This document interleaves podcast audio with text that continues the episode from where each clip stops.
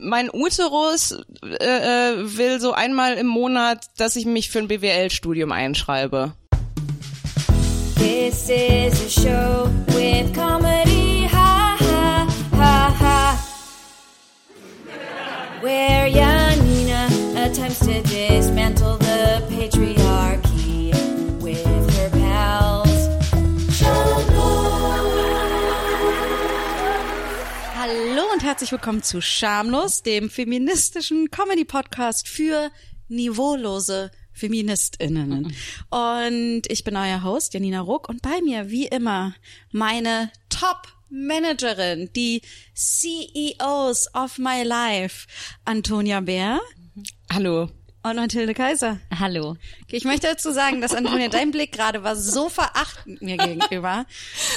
Das möchte ich jetzt gerne thematisieren. Der war mehr im Verachten mir selbst gegenüber, weil ich so... Das wollte ich nämlich auch gerade sagen. Ja, weil mir so du hast mir so klar gemacht, wie weit ich davon entfernt bin, eine Managerin zu sein. Also kann vielleicht noch werden. Antonia, du bist weit weg davon entfernt, etwas zu machen, was du nicht machen willst. Das ist normal. Das ist gut. Aber vielleicht sollte ich das machen wollen. Weißt du, also ich will nicht Managerin sein, aber ich denke, ich sollte Managerin sein wollen. Okay. Ich glaube, damit sind wir mitten in unserem Thema drin. Ja, ich glaube, lass einfach die Folge hier beenden und alle überlegen sich mal, was sie sein sollten, wollen, würden, aber nicht sind. Das ist übrigens, sorry, wenn das jetzt sehr, sehr klischee-feministisch wird, aber es ist tatsächlich von meinem Zyklus abhängig, wie sehr ich denke, dass ich mein Leben verschwende. Okay, also Antonia, PMS geht bei mir... Das ist der Podcast für niveaulose Feministinnen, nicht für klischeehafte Feministinnen. Ja. Also ich bin so, wenn ich so mit meinem Zyklus und... Nee, also mein Uterus will so einmal im Monat, dass ich mich für ein BWL-Studium einschreibe. Hm. Also so mit PMS geht bei mir einher, dass ich denke, hätte ich mal was Anständiges gemacht. Hallo Antonia. Hi. Ich bin's. Dein Uterus. Oh, okay. Alles gut? Müssen wir mal zur Vorsorgeuntersuchung oder warum? Heute ist der 21. Tag deines Zyklus. Und ich finde, du solltest heute auf jeden Fall BWL studieren. Okay, ich bin 30, ich bin eigentlich fertig soweit mit studieren. Also ich wollte eigentlich nicht nochmal ein neues Studium anfangen. Also die Eierstöcke und ich, wir haben darüber gesprochen und wir finden... Hey. Hi. Wir sind's. Deine Eierstöcke. Hi, Eierstöcke. Ich wollte sowieso mal mit euch reden. Ich weiß nicht, ob euch das aufgefallen ist, aber... Also ich werde höchstwahrscheinlich nicht BWL studieren und ich werde höchstwahrscheinlich auch nicht schwanger werden. Okay. Wir bereiten uns schon lange vor. Ja, ich weiß, jeden Sperma. Monat. Gib Sperma. Okay, ich würde das gerne, ja, okay, also ja, meinetwegen bereitet jeden Monat vor und dann, okay, dann... Okay, wie finden du, solltest BWL studieren? Na, ich werde auch nicht BWL studieren. Und dann lernst du da viele Männer kennen. So viele Männer. Und es werden so viele Männer sein, die sich dir so aufdrängen werden, dass du gar nicht Nein sagen kannst. Okay, wow. Muss ich wirklich mit meinem Uterus erst nochmal über Konsent reden, oder? Hey, im Bett und wenn's um Fantasien geht, okay, dann hört der Feminismus auf. Ich stehe halt auf Rape-Fantasies. Okay, das haben viele FeministInnen. Okay, das ist auch nochmal ein anderes... Ich möchte mich nicht pitchen holen lassen. Ich möchte nur endlich mal was zu tun haben. Okay, wie gesagt... Ihr macht euer Ding, das ist total schön, also jeden Monat und so. Sorry, du bist ja halt nicht die Wichtigste. Es tut mir total leid, aber ich glaube, wir müssen schon die Beerdigung für das letzte Ei langsam vorbereiten. Mann, ey, ich bin immer immer, jeden Monat bei einer Beerdigung. Wie gesagt, also von mir aus können wir gerne damit aufhören. Ja, mit dir müssen wir auch mal darüber reden. Du kommst nie vorbei, wenn wir die Eier beerdigen. Du schickst immer irgendwelche Tampons vorbei oder Menstruationstassen. Ja. Die kriegen nicht mal eine gute Beerdigung. Kannst mal ein bisschen Erde hochschicken? Okay, ich bin mir ziemlich sicher, so kriegt man Scheidenpilz.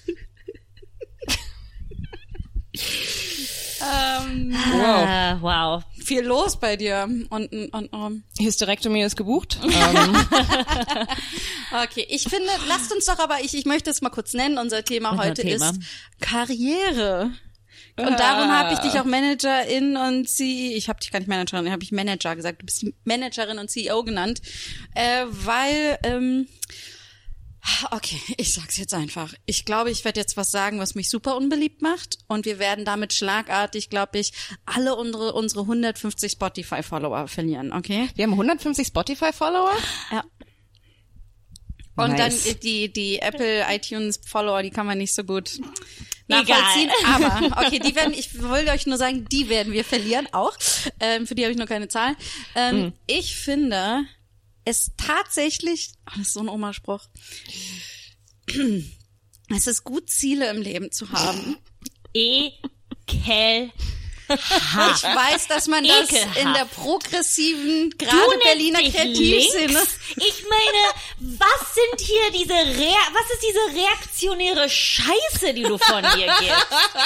Ziele, Janina. Ziele sind für den Mann da oben. Ja. Tut mir leid, ich finde...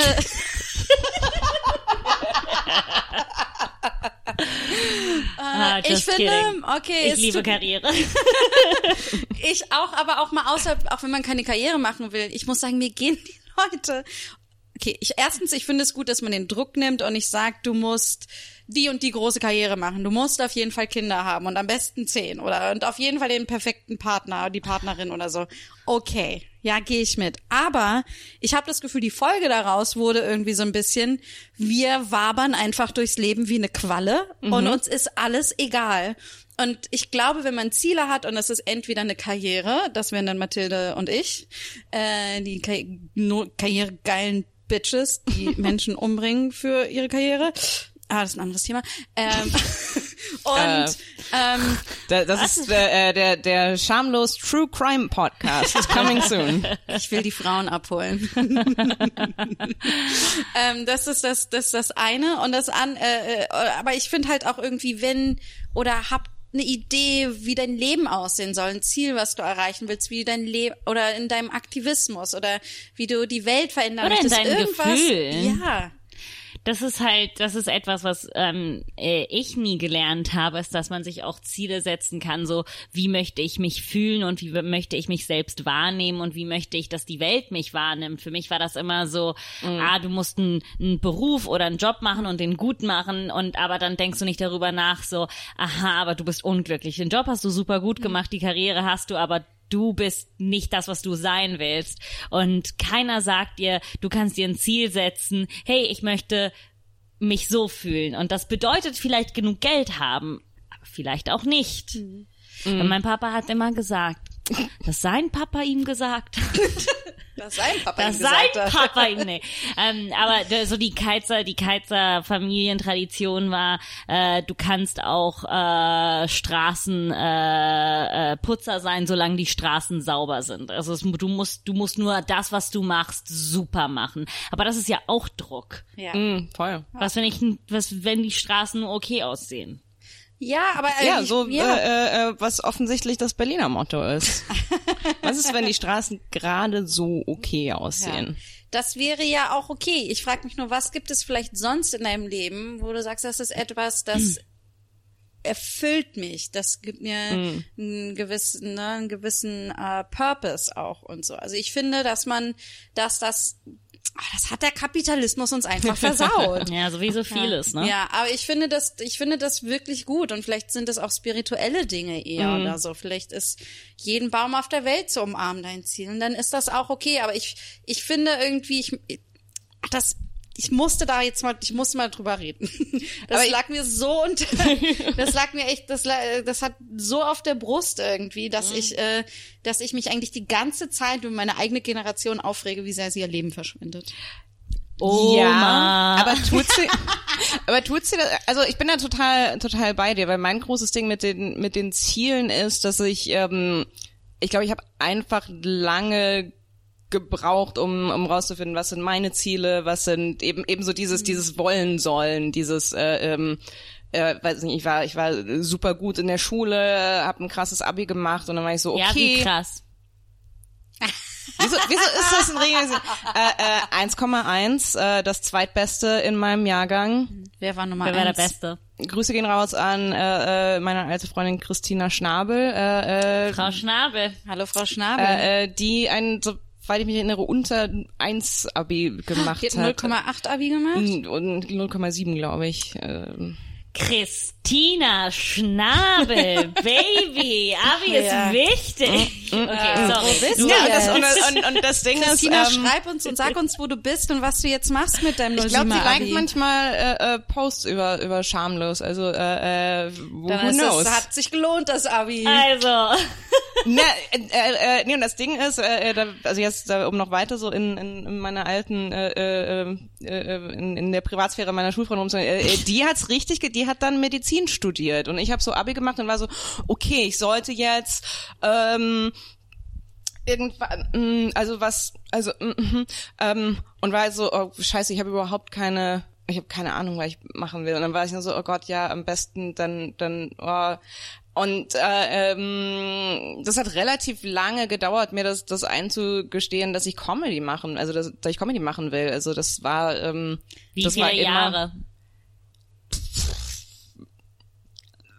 Also, keine Ahnung, also angefangen habe ich mit 26, 27 und dazwischen habe ich so durch die Gegend studiert und und war halt so.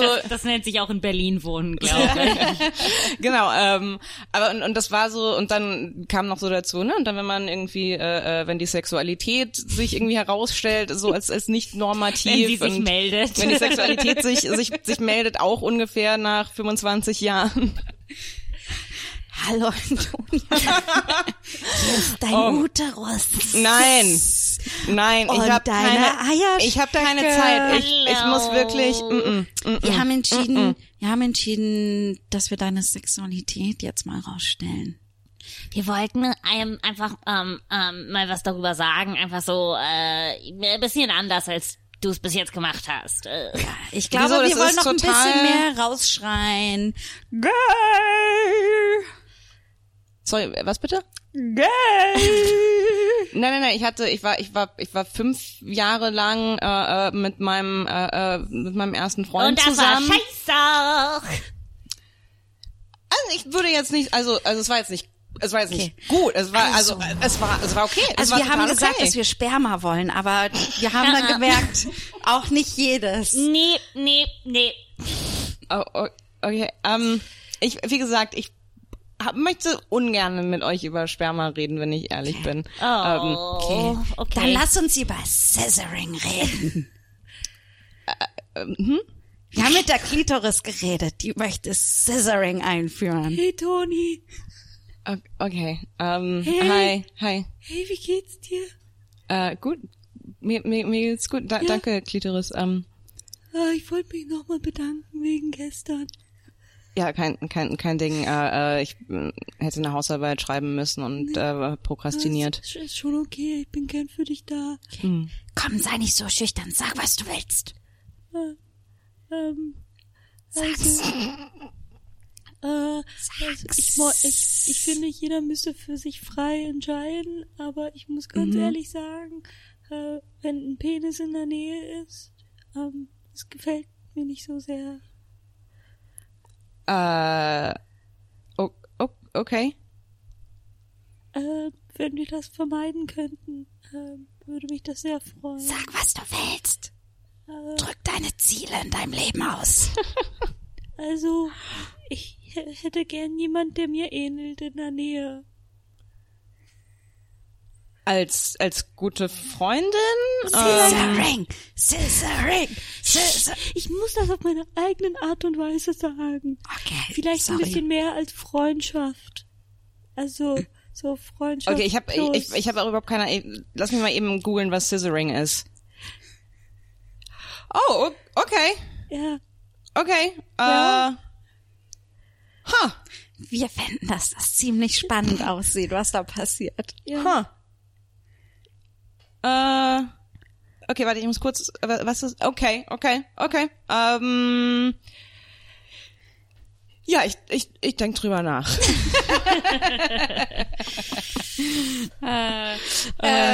Ich sag's ja, man muss Ziele im Leben haben, um das zu kriegen, was man will. Man muss Ziele im Leben haben. Aber ich finde halt, für mich war das nicht genauso. Ich glaube, ich hatte viel klarere Ziele und ich glaube, ich muss an diesem Punkt sagen, dass ich in den letzten Jahren meiner schulischen Ausbildung eine sehr elitäre hatte. Ich war auf einer internationalen Schule und da wird man so mit Exzellenz gestochen. Es ist so, jeder muss exzellent sein. Das heißt, du triffst mit 17 Entscheidungen übers Leben, die einfach kein 17-Jähriger entscheiden kann. Und ich war so, ich werde Theater studieren. Und das war so, natürlich bin ich auch nicht unglücklich darüber. Ich bin so, ja, okay, cool, hätte ich vielleicht mit 19 anders gemacht. Dann wäre ich nicht so das ist das. Und dann, wenn du noch so etwas studierst, was so spezifisch ist, was seine eigene Exzellenz hat, was so eine eigene Einstellung von Exzellenz hat. Und auf einmal siehst du so, ich identifiziere mich nicht mit dem, was ich grundsätzlich bin. Dann fängst du wieder an zu suchen. Aber du hast das Gefühl, scheiße, ich habe so viel Zeit und Geld und Energie in etwas investiert. Darf ich jetzt was anderes machen? Darf ich mich anders entscheiden? Aber naja, nur wenn man exzellent ist. Ne? Ja. Hauptsache exzellent. Ja, also ich glaube, ich wusste auch schon ganz früh, dass ich eigentlich Comedy machen will, aber ich glaube, das ist einfach ein deutsches Phänomen. Hab aber lange gedacht, dass darf man nicht und selbst wenn, wie geht das? Und bei mir hat es und ich habe dann nicht wie viele Poetry Slam gemacht stattdessen, sondern bin dann halt so knapp am Poetry Slam vorbeigeschlittert. Also man kann sich das gar nicht vorstellen. Ja. Und dann bin ich halt ich bin dann halt irgendwie zum Fernsehen. Ich war dann irgendwie irgendwas mit Fernsehen auf jeden Fall und ich liebe immer noch Fernsehen, aber ich habe dann auch lange gebraucht, um zu sagen, aber es ist nicht Journalismus. Ich finde Journalismus total furchtbar und anstrengend und und es war auch alles super und gut, das zu lernen. Und also ich glaube, also es ist schön, ich habe das Gefühl, ich bin jetzt angekommen. Ich bin jetzt bei meinem Ziel irgendwie, oder ich sag's mal so, ich habe jetzt nach den ganzen Waldwegen bin ich jetzt endlich mal irgendwie auf einer geteerten Straße gelandet, auf dem Weg zu meinem Zielort. Und haben deine Reifen noch Luft? Ich glaube nicht. Ich meine, dahinter, wenn man halt auch so zielstrebig ist, steckt natürlich, dass man sich da, oder ich mich da auch sehr dran aufgebraucht habe und verbrannt habe und so. Mhm. Ne? Und ich finde, selbst wenn man irgendwie macht, was man gerne macht, muss man auch wieder... Ich habe da neulich auch mit einer Freundin erst drüber gesprochen, dieses sich ständig beweisen müssen. Und ich möchte endlich mal von diesem Punkt wegkommen, dass ich nicht der Welt beweisen muss, dass es kein Fehler war, dass ich mich für die Comedy entschieden habe und dass es kein dass ich das jetzt einfach für mich mache, ohne ständig was zu beweisen, dass dieser Beweisdruck, je höher du sozusagen die Karriereleiter hochkletterst. Ich hatte immer so das Gefühl, ich trage jetzt diesen Kampf noch aus und dann komme ich aufs nächste Level und dann hört es auf, dann kommt die Ruhe. Aber das ist nicht so. Es geht immer weiter. Und das ist halt das super Gefährliche. Ja. Ich glaube, das wäre ein guter Zeitpunkt, unseren heutigen Gast dazu zu bringen, der, was Karriere angeht, die krasseste Karriere auf der Welt ever hatte und sie dann hingeworfen hat. Und als ich ihn das allererste Mal in Person gesehen habe, hat er sich folgendermaßen vorgestellt. Ich bin schwarz und ich bin schwul. Und ich bin sehr schwarz und ich bin sehr schwul. Und er ist ein ganz toller Stand-up, er hat die große Karriere für Stand-up hingeworfen und ein rundum bezaubernder Mensch. Hallo und herzlich willkommen, Joe von Hart. Hallöchen. Hallo. Immer noch sehr schwarz und sehr schwul. Warte, das habe ich auch gehört. Nö, ich habe auch so meine Tage, okay. Aber ich denke, ja, das bleibt so. Ja. Welches Körperorgan steuert denn bei dir, wie schwarz und wie schwul du dich fühlst? Also als das Thema mit Gipssperma angefangen hat, fand ich das sehr, ich dachte, ich bin hier richtig. Ja. Gipssperma und deswegen unser heutiger Gast. Genau. So, wie geht's dir? Fangen wir da an. Heute ist okay. Also ich sage immer, es ist wie eine Achterbahnfahrt und gerade ist okay, aber bald kommt wieder so. Ja. Ich habe ein bisschen den Überblick verloren, was du aktuell alles machst, weil du hast nämlich auch ein Online-Magazin, das heißt Daddy, genau, daddy.land. Genau, also Daddy aber Magazin. Nicht mehr nur online. Genau, demnächst auch, wir machen unser erstes Printheft, das wird im Herbst erscheinen. Und ich muss jetzt an dieser Stelle Kimi Fattober danken. Kimi ist die Gründerin von Daddy Magazin und jetzt seit 3 Wochen ungefähr sind wir Co-Herausgeber des Daddy Max. Okay. Eigentlich machst du immer noch große, tolle Sachen und du hast aber mal ganz anders angefangen. Ganz woanders, ja. Möchtest du unseren ZuhörerInnen sagen, wo? Ja, gerne. Also ich sage immer, mein Government-Name ist Joseph Hutchinson und Joseph Hutchinson war mal 7 Jahre lang als Rechtsanwalt unterwegs in Großkanzleien. Hat sowas wie BWL studiert. Also, und dann für die BWLerinnen gearbeitet. Ja. Okay. Nice. Aber das ist ja so spannend, dass das eine andere Person für dich ist mittlerweile. Dass du sagst, das ist jemand anderes. Absolut, das habe ich auch damals entschieden an der Law School. An der Law School habe ich ein Drehbuch geschrieben, was auch verfilmt wurde. Far Rockaway, hallo. Aber dann habe ich gedacht, okay, Joe von Hart wird mein Künstlername sein. Aber zuerst mache ich mein Jura-Ding. Und wenn das dann fertig ist, soll Joe von Hart seine Chance haben. Also ich habe das schon immer gedacht, das ist wie eine andere Person, die halt gewartet hat, bis sie mal dran war. Ich möchte gerne nochmal zurück zu, du warst auf der Law School und hast mal nebenbei ein Drehbuch geschrieben. Ja. Wie unsympathisch ist das denn? Naja, also wenn das mein Uterus hört. Die nächsten Tage werden so krampfhaft für Sie sein. Ja, also ich sag's mal so, ich war nicht der beste Jurastudent, okay? Schon damals wusste ich, dass ich andere Sachen machen wollte einfach. Das Ding ist an der Law School, ich war vor der Law School eigentlich so ein Streber oder Nerd und dann kam ich an der Law School an und das Problem da war, alle Leute, zumindest in den USA, hieß es wahrscheinlich ähnlich oder wenn nicht schlimmer, alle Leute da sind sehr unsympathisch. Also die meisten sind sehr unsympathisch. Die werden nachher so RichterInnen und also die haben kein Gefühl mehr für so Menschen. Und dann habe ich gesagt, hier passe ich nicht wirklich hin. Ja. Also ich hatte zwar gute Noten und ich hatte es geschafft, aber auch da habe ich gedacht ich muss mich nicht mehr beweisen. Und dann war ich auf einmal in so einem Umfeld, wo es nur um sowas ging und welchen Job kriegst du? Und es ist in der besten Kanzlei und in der besten Abteilung dieser Kanzlei und machst du die besten Deals und hast... Ja, und dann warst du aber auch in einer der... Es ekelt dich ja noch an, darüber zu reden. Das sind alles auch so, ich finde das total spannend, weil ich kenne das ja nur so aus dem Fernsehen, dieses so die beste Kanzlei. Und ich war dann sofort so, und die wollen dann Partner werden, ne? Das ist ein Ding, dass Leute Partner werden wollen. Ja. Aber war das dann wie bei The Good Wife und du warst in einer der krassesten Kanzleien des Landes, oder? Das Problem ist, also, es gibt zwar viele Serien über Kanzleien, aber keine sind, also die sind alle ein bisschen falsch, weil du kommst an und es ist nicht cool. Also das ist, es gibt auch keine großen Dramen, also es ist so Good Wife oder so Skandal oder sowas. Nein, du sitzt nur 20 Stunden am Stück an deinem Schreibtisch. Ja. Aber was arbeitet man denn 20 Stunden lang am Stück? Ich habe Soundcloud gehört und einfach für mich so Party gemacht. Also es ist Das ist das Ding. Ich glaube, vor 30 Jahren war es cool, Partner zu werden, weil das war so in den 80er Jahren, so Hubschrauber. Ich habe auch mal Geschichten gehört, so ja, Hubschrauber, mit dem Hubschrauber mal von Manhattan nach Washington und hier. Koksen. Genau. Ja, das auch.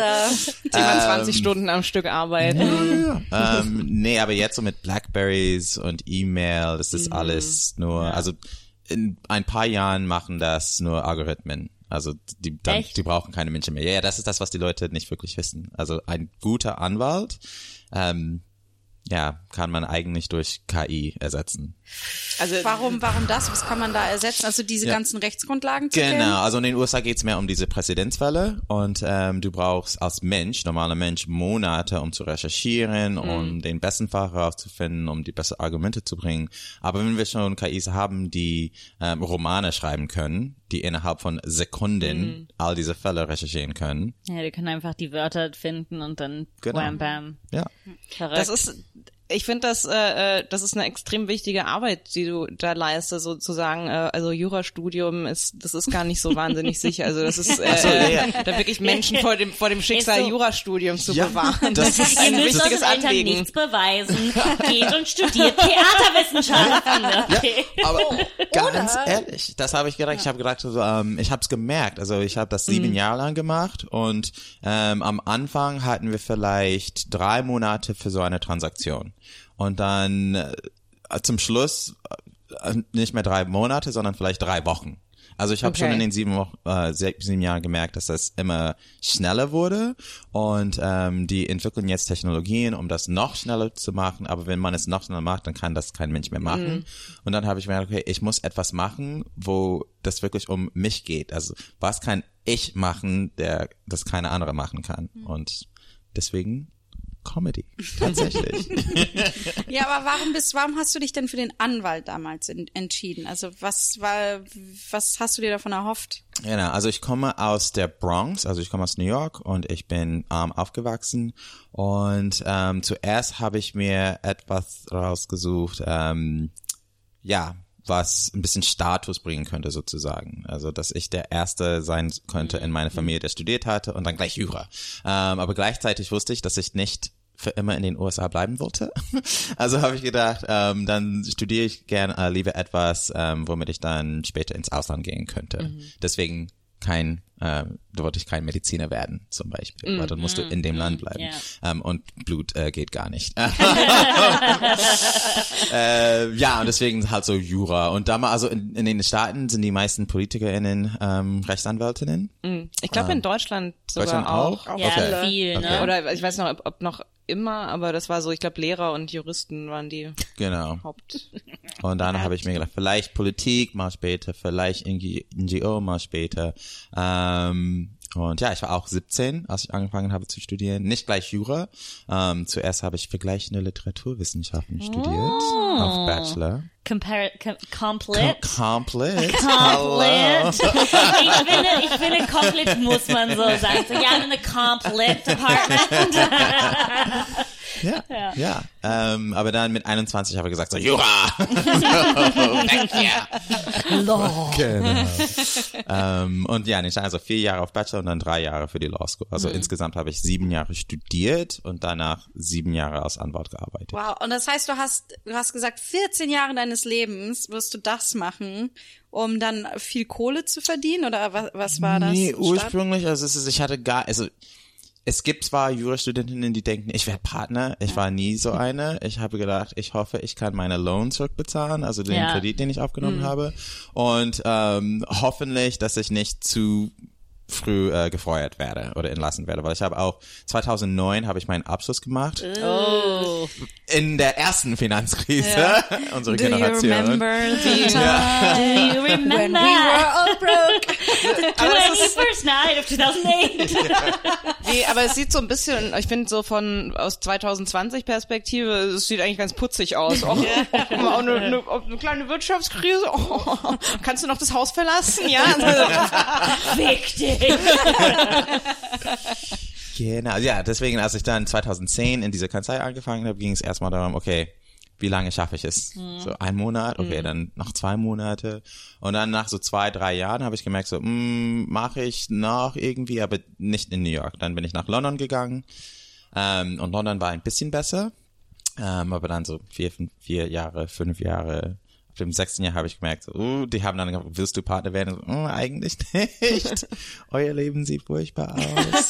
Ja. Und dann habe ich auch den Punkt erreicht, wo ich gemerkt habe, okay, das gibt das, was die anderen Leute sagen, ich haben sollen, wollen. Sogar richtig, glaube ich, haben sollen. Aber wo ich gemerkt habe, nee, das ist nicht das Leben, das ich mir vorstelle und ich will was anderes machen. Und dann normalerweise, also ich habe mich auch beworben bei anderen Stellen, die ich auch nicht bekommen habe. Also aber immer noch für Anwalt? Als Anwalt, genau. Aber sobald man aussteigen will, muss man entweder in dieser Finanzwelt bleiben, was ich auf gar keinen Fall machen wollte. Aber dann hatte ich eigentlich, ich war zu lange in dem Beruf und deswegen haben andere so normale so Unternehmen und Firmen gesagt, so, nee, du bist zu spezialisiert. Und wir können was jetzt war deine Spezialität? Oh nee, was war die Spezialität? Was war nicht deine Spezialität, sondern die Spezialität von ich war US Securities Lawyer im Capital Markets for Europe, Middle East and Africa. Ich habe nichts davon verstanden. Kein Wort. Also ich sagen würde, oh, interessant. Ja. Und dann werde ich so, ich habe keine Ahnung. Ja. Anleihen. Wir haben Anleihen verkauft. Das deutsche Wort sagt mir was, ich verstehe halt immer noch nichts. Okay, aber warum warst du dann immer noch so lange da? War das dann noch irgendwann schwer, einfach abzuspringen und zu sagen, okay, jetzt gehe ich in die Comedy, jetzt schreibe ich? Nö, also zuerst, ich muss sagen, so als ich dann Mid-Level Associate war, so 4, 5 Jahre im Geschäft sozusagen, da habe ich war eigentlich gut in der Sache. Also umso länger ich das gemacht habe, desto mehr habe ich gelernt und ich hatte den Vorteil, dass ich immer noch mit Menschen reden konnte, was viele halt nicht konnten. Und dann haben wir gemerkt, so, ach, das ist einer, der könnte eigentlich, wir können ihn zum Essen schicken. Nee, das ist so ein fucking Ding. Wisst ihr, wie viele Jobs ich durchgezogen habe, weil die waren so, ja, die können wir rausschicken, ja. Die kann irgendwie mit jemandem reden, es ist alles so okay. Das ist so ein Ding, es ist so krass. Ja. Aber ja. Und dann habe ich gemerkt, so jetzt und es war dann, ich hatte es geschafft sozusagen. Ich hatte es geschafft und ich habe dann mehr Möglichkeiten bekommen, mich zu beweisen. Und das war damals, mir war das damals noch wichtig, dass ich alles noch. Macht das auch irgendwann so ein bisschen süchtig an einer gewissen Stelle? Absolut. Und ich habe jetzt gemerkt, also gerade in diesen Tagen, wo es um so Black Lives Matter geht und so weiter, ich habe gemerkt, mein, wie sagt man so, Coping-Mechanism, meine Strategie, mit Sachen umzugehen, ist einfach arbeiten bis zum geht nichts mehr. Ja, ne? Und dann habe ich keine Zeit, um über Sachen nachzudenken oder zu reflektieren, sondern einfach, ich habe ein Ziel, das ich mir vornehme und dann einfach, bis ich so erschöpft ins Bett falle, dass ich dann ein paar Stunden schlafe und dann aufstehen und weiter geht's. Es macht wirklich so süchtig. Ich finde, vor allen Dingen, ich meine, selbst wenn, für mich ist es auch so, das hatte ich dann halt im Fernsehjournalismus, für mich war es so, selbst wenn ich gerade gehasst habe, woran ich gearbeitet habe, weil ich darin aber so gut war und auch dann halt jahrelange Erfahrung hatte, hat mir das trotzdem immer noch ein so gutes Gefühl gegeben. Irgendwie so, jetzt schüttle ich das aus dem Ärmel. Ja. Es sind so diese es ist eine Sucht, ne? Es ist wie eine Droge zu nehmen. Du weißt, dass es sich gut anfühlen wird, irgendwas zu schaffen. Du weißt, du wirst diesen Moment kriegen und es kann, für mich persönlich. Du weißt, dass es schlecht für dich ist. Ja, teilweise. Aber es können auch die kleinsten Sachen sein. Ich meine, ich hatte das auch in Berufen, die jetzt nicht so wichtig oder... So auch nicht wichtig. Ja, also, ganz klar. Die von der Welt als wichtig erachtet werden, möchte ich. Genau. Die Welt sieht nämlich so, Anwalt macht wichtige Arbeit, Koch, scheiße. Aber ich habe mich auch, als ich als Köchin gearbeitet habe, mich zu Tode zerfleddert, so bis zum absoluten, ich kann nicht mehr stehen und atmen und machen, nur um zu sagen, so schau mal, ich bin die Beste geworden oder ich habe das jetzt so schnell gemacht und ich kann das jetzt machen und ich krieg die noch die letzten 2 Stunden raus. Also, fuck, warum muss ich noch die letzten 2 Stunden rauskriegen? Aber war das in euren Teams zum Beispiel auch so, also wir hatten in den Teams, in denen ich war, auch so eine Dynamik, wo es dann irgendwann darum ging, wer kann noch länger arbeiten und noch weniger schlafen und sich noch härter zugrunde richten? Ja, bei mir, nee, das habe ich mir immer selbst eingebrockt. Also das ist, ja, in den Staaten ist das sehr wichtig. Ja. Also ich habe ein All-Nighter gemacht, also ich habe durchgemacht. Also sogar noch an der Uni fängt's an. Oh, ja. Oder an der Highschool. Ich habe so lange studiert und gelernt. Und hier, ich finde es gut in Deutschland, dass man sagt, warum hast du so viel Zeit verschwendet? Warum warst du nicht effizienter? Und ja, viele Deutsche haben tatsächlich, also für alle Deutsche, die auswandern wollen in die USA, die sollen wissen, da ankommen, bloß nicht zu schnell sein. Also ein bisschen, so ein paar Tage dafür brauchen, um nur reinkommen. Ich habe so lange gearbeitet. Ich hab gelitten. Ja, und ja, also zum Glück, ich war nicht, also okay, ich bilde mir ein, ich war nie so. Andere würden wahrscheinlich was anderes sagen. Naja, also aber ich habe dann halt gemerkt, so ja, als ich in der Kanzlei war, ich hatte ein anderes Leben. Ich hatte Freunde und Freundinnen, die ich sehen wollte. Ich wollte auf Partys gehen. Und ich habe auch das Glück, dass ich schwul bin. Das hat mir wirklich geholfen, weil als schwuler Mann hatte ich eine ganz andere Welt, wo es nicht unbedingt um so, du musst viel Kohle haben, damit du ein großes Haus hast, damit du deine Kinder sondern okay, siehst du gut aus? Was können wir machen? Hey! Aber das war für mich auch, total, also für mich ging das so, das habe ich ja vorhin so angedeutet, so wirklich so Hand in Hand zu sagen, so, oh, okay, mein persönlicher Lebensentwurf ist überhaupt nicht so, also wie gesagt, ich war da so drin, dass ich so ganz mechanisch so ja und dann heirate ich irgendwann und hab ein Haus und Kinder und dann kam so mein Coming Out, war dann so wow, ich will gar keinen Mann heiraten, so wow, was könnte ich vielleicht noch alles nicht wollen? Und ab da fing das dann so an, sozusagen so, okay, das ist schon irgendwie so neben der Norm, dann will ich vielleicht auch keine, also ich dachte, Antonia, ne? Wenn eine Frau einen Mann hinterfragt, dann sollte sie auch alles andere hinterfragen. Weil wenn du schon das hinterfragst, dann hast du keine richtige Entscheidung getroffen. So, und ab da bin ich einfach auf die schiefe Bahn geraten. Ja. Und jetzt zum Glück. Einstiegsdroge, Pussy. Das, ja, ich hab dann mal gedacht, so es gibt bestimmt, wenn man sich so meinen Lebenslauf anguckt, das könnte man auch wunderbar als Propaganda für Konversionstherapie benutzen.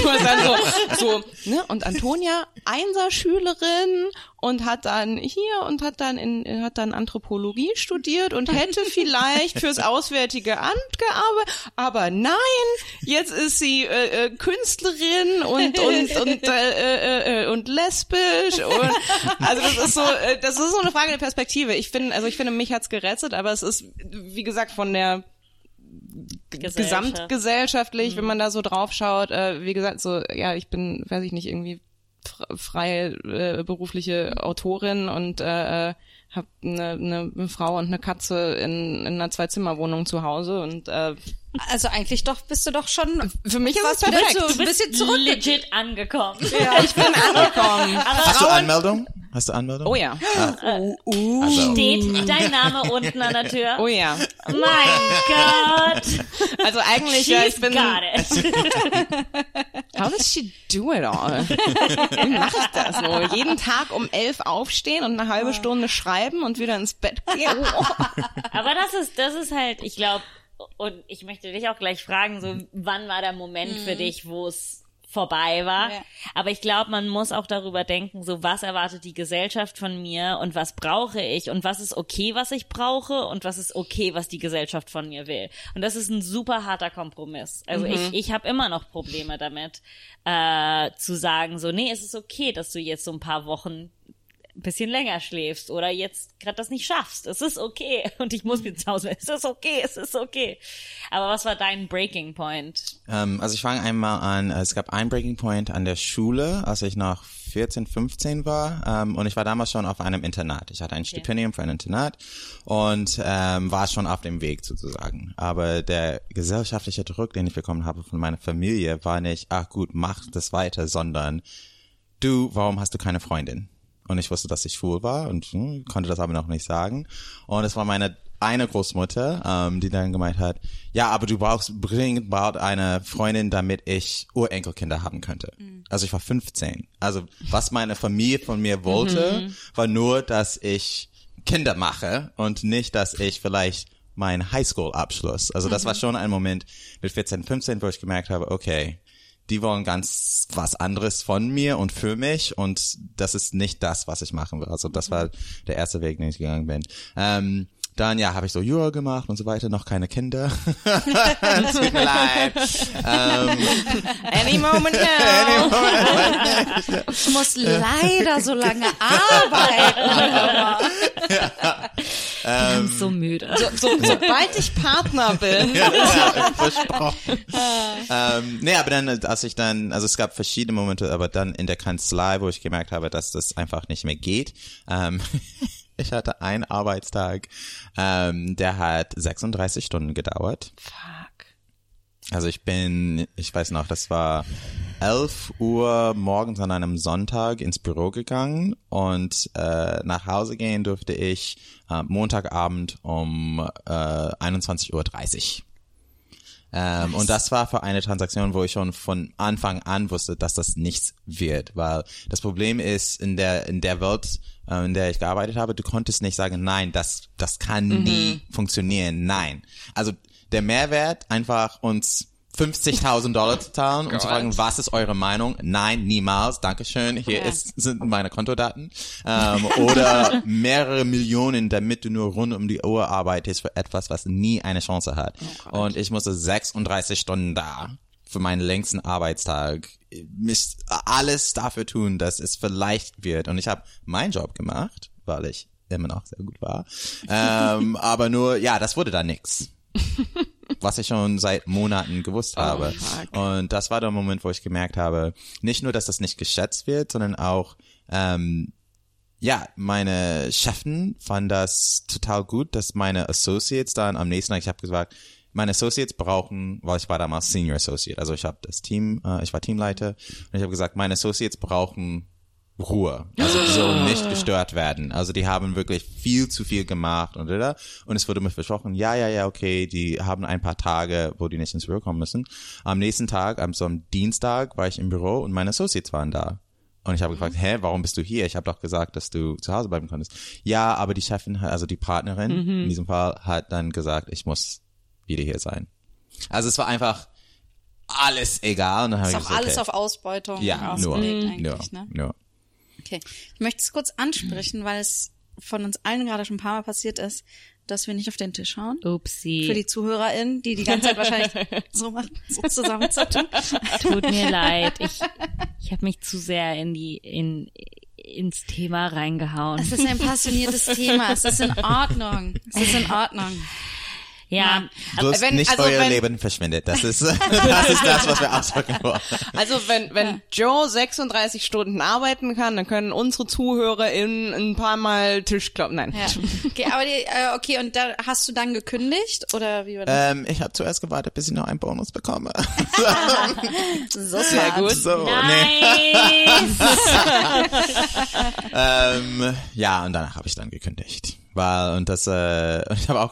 wussten alle, also ich gehe nach Berlin, danke, das war's, tschüss. Die wussten alle, dass ich so oft wie möglich in Berlin war.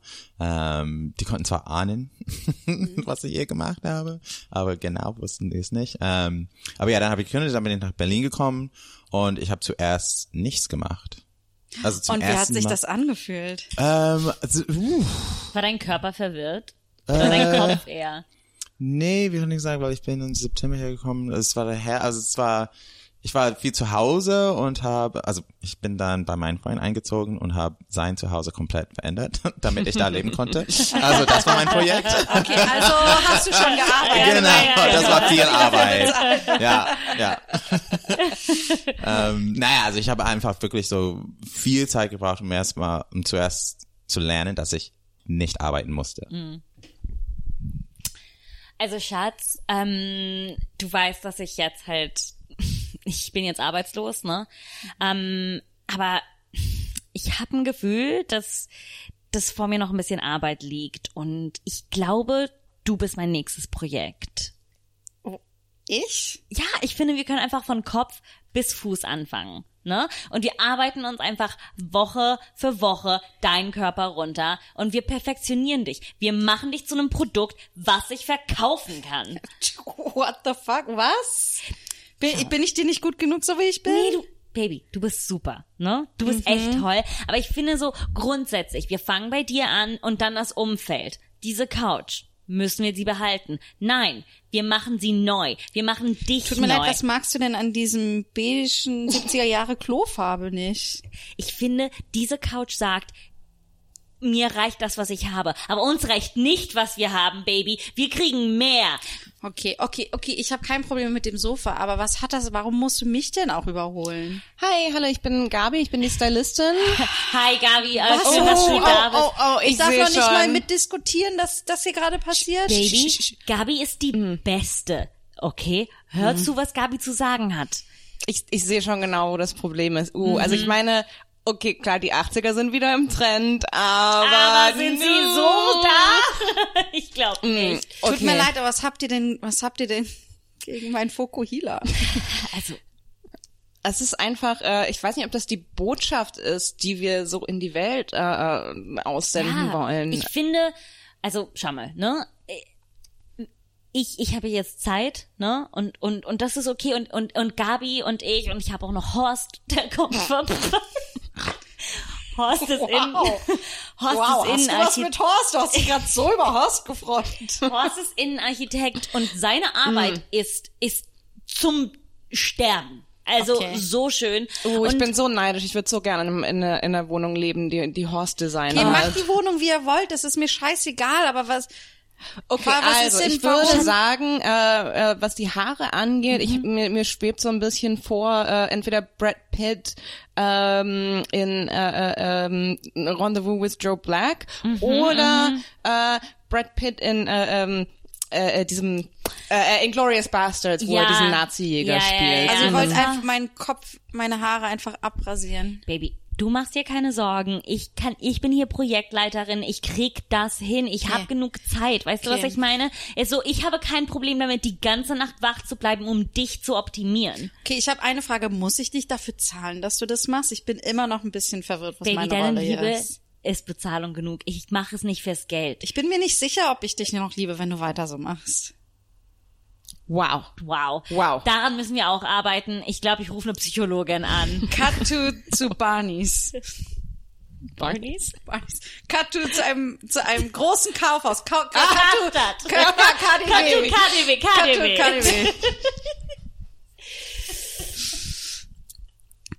Hallo, mein Name ist Sebastian. Sie können mich kaufen. Ich bin ein absolut optimierter Mann. Wie kann ich Ihnen weiterhelfen? Hallo Sebastian, das ist Gabi. Hi. Tolle Haare. Wir arbeiten an einem Projekt gerade und wir haben da so ein paar... Ja?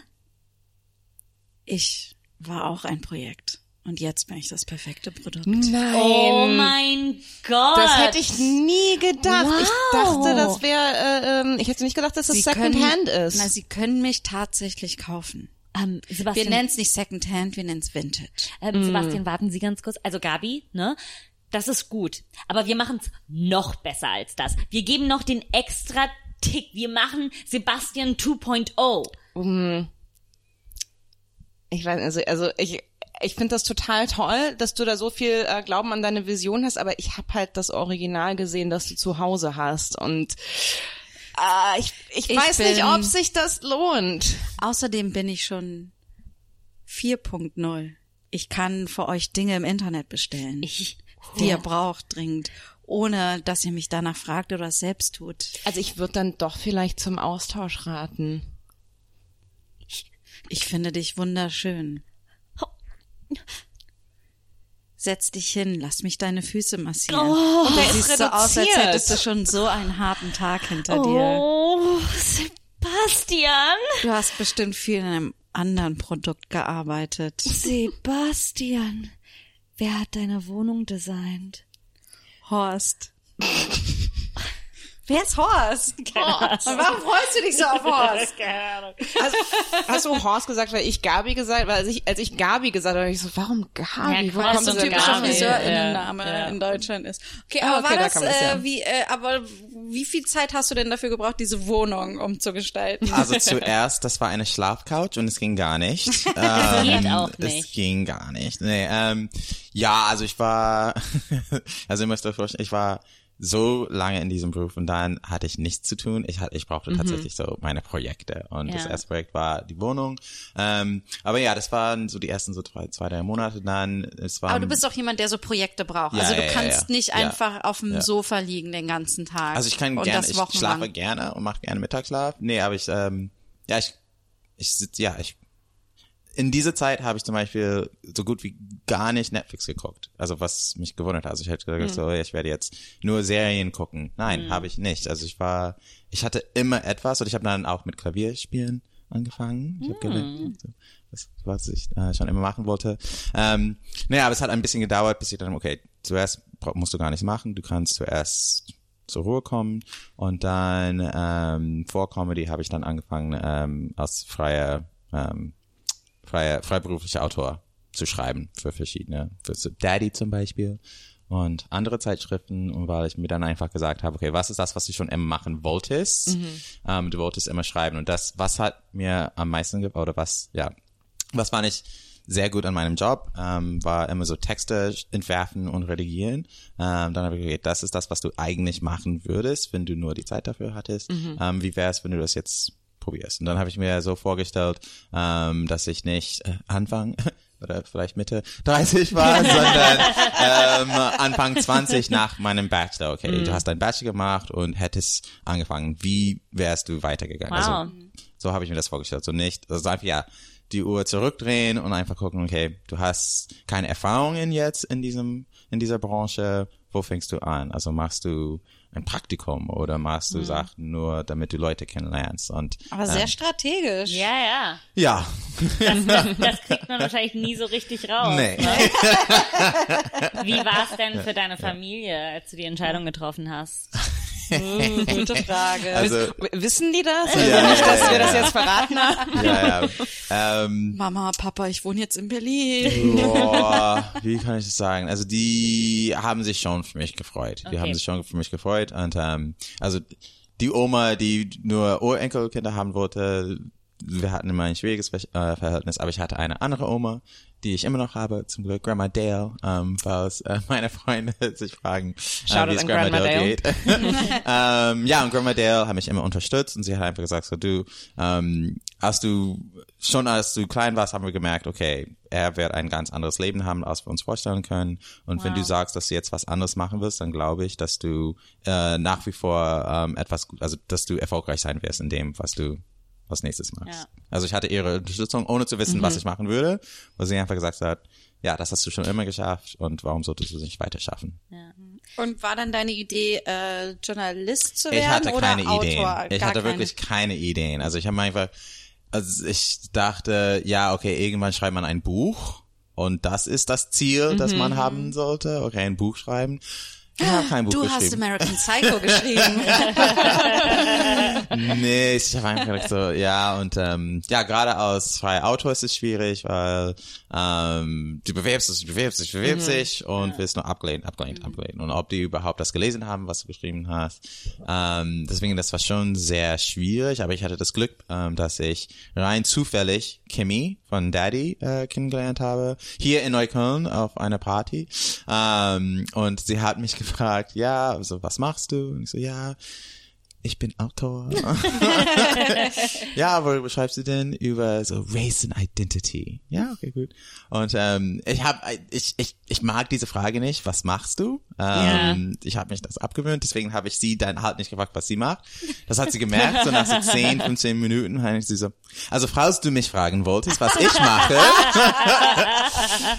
ich habe ein Magazin gegründet und wir schreiben über Race and Identity. Also es war nein, sag sie nicht, ich will sie wissen. Die Karriere ist nicht so wichtig, nein. interessiert mich gar nicht. Das ist sehr cool. Ja. Falls du dich fragst, was ich mache, nein! Renn weg! Genau. Ja, und das war Dezember 2017, glaube ich. Ja, und Januar 2018 haben die meinen ersten Artikel veröffentlicht. Und ich hatte das Glück, dass Daddy eine Art Kollektiv ist, wo, also wenn du Ideen hast, kannst du einfach das machen, wozu du Lust hast. Und ja, ich war zuerst freier Autor für Daddy, dann irgendwann Redakteur und jetzt auch Co-Herausgeber. Wie war das dann für dich, als du das dann quasi das so für dich gefunden hast und dann bei Daddy so zu Hause warst? Hat sich das dann wieder gut angefühlt, dass du dann sagtest, okay, hier ist jetzt irgendwie eine klare Bahn, die ich irgendwie entlang gehen kann oder nicht? Weil ich weiß von mir zum Beispiel, mich treibt es in den Wahnsinn, wenn ich nicht weiß, was mein nächstes Ziel ist. Ja, also ich habe gemerkt, also ganz im Gegenteil, also als ich an meinen Artikeln geschrieben habe, habe ich gemerkt, so, solange ich noch daran gearbeitet habe, war alles gut. Und dann wurde es veröffentlicht und ich hatte wieder ein Tief, weil dann wusste ich, okay, worüber will ich als nächstes schreiben oder wie viel Zeit? Und dann habe ich gemerkt, so, ja, also ich habe mich schon gefreut, dass meine Artikel veröffentlicht wurden, aber dann habe ich gemerkt, so, wie geht's jetzt weiter? Und auch während der Zeit, während ich geschrieben habe, habe ich gemerkt, dass mir das nicht gefällt, alleine zu arbeiten, also zu Hause einfach an meinem Text, da habe ich mir so mehr, da fällt mir etwas. Und so habe ich Comedy entdeckt, weil ich habe den Kurs von Caroline Clifford gemacht, Berlin Stand-Up School. Friend of the podcast. Friend with benefits of the podcast. Ja, und das waren 6 Wochen und die ich mir sehr ernst genommen habe, weil ich dachte, das ist die letzte Chance, irgendwie etwas auszumachen. Naja, ich habe einfach gedacht, so, ja, ich hatte Spaß daran, und als ich meinen ersten, also zum Ende des Kurses muss man Stand-up machen, so 5 Minuten, und ich hatte Spaß und alle anderen hatten Spaß auch. Ich kann das bezeugen, ich war da. Und dann habe ich das zum 2. Mal gemacht und es war wesentlich schlechter, aber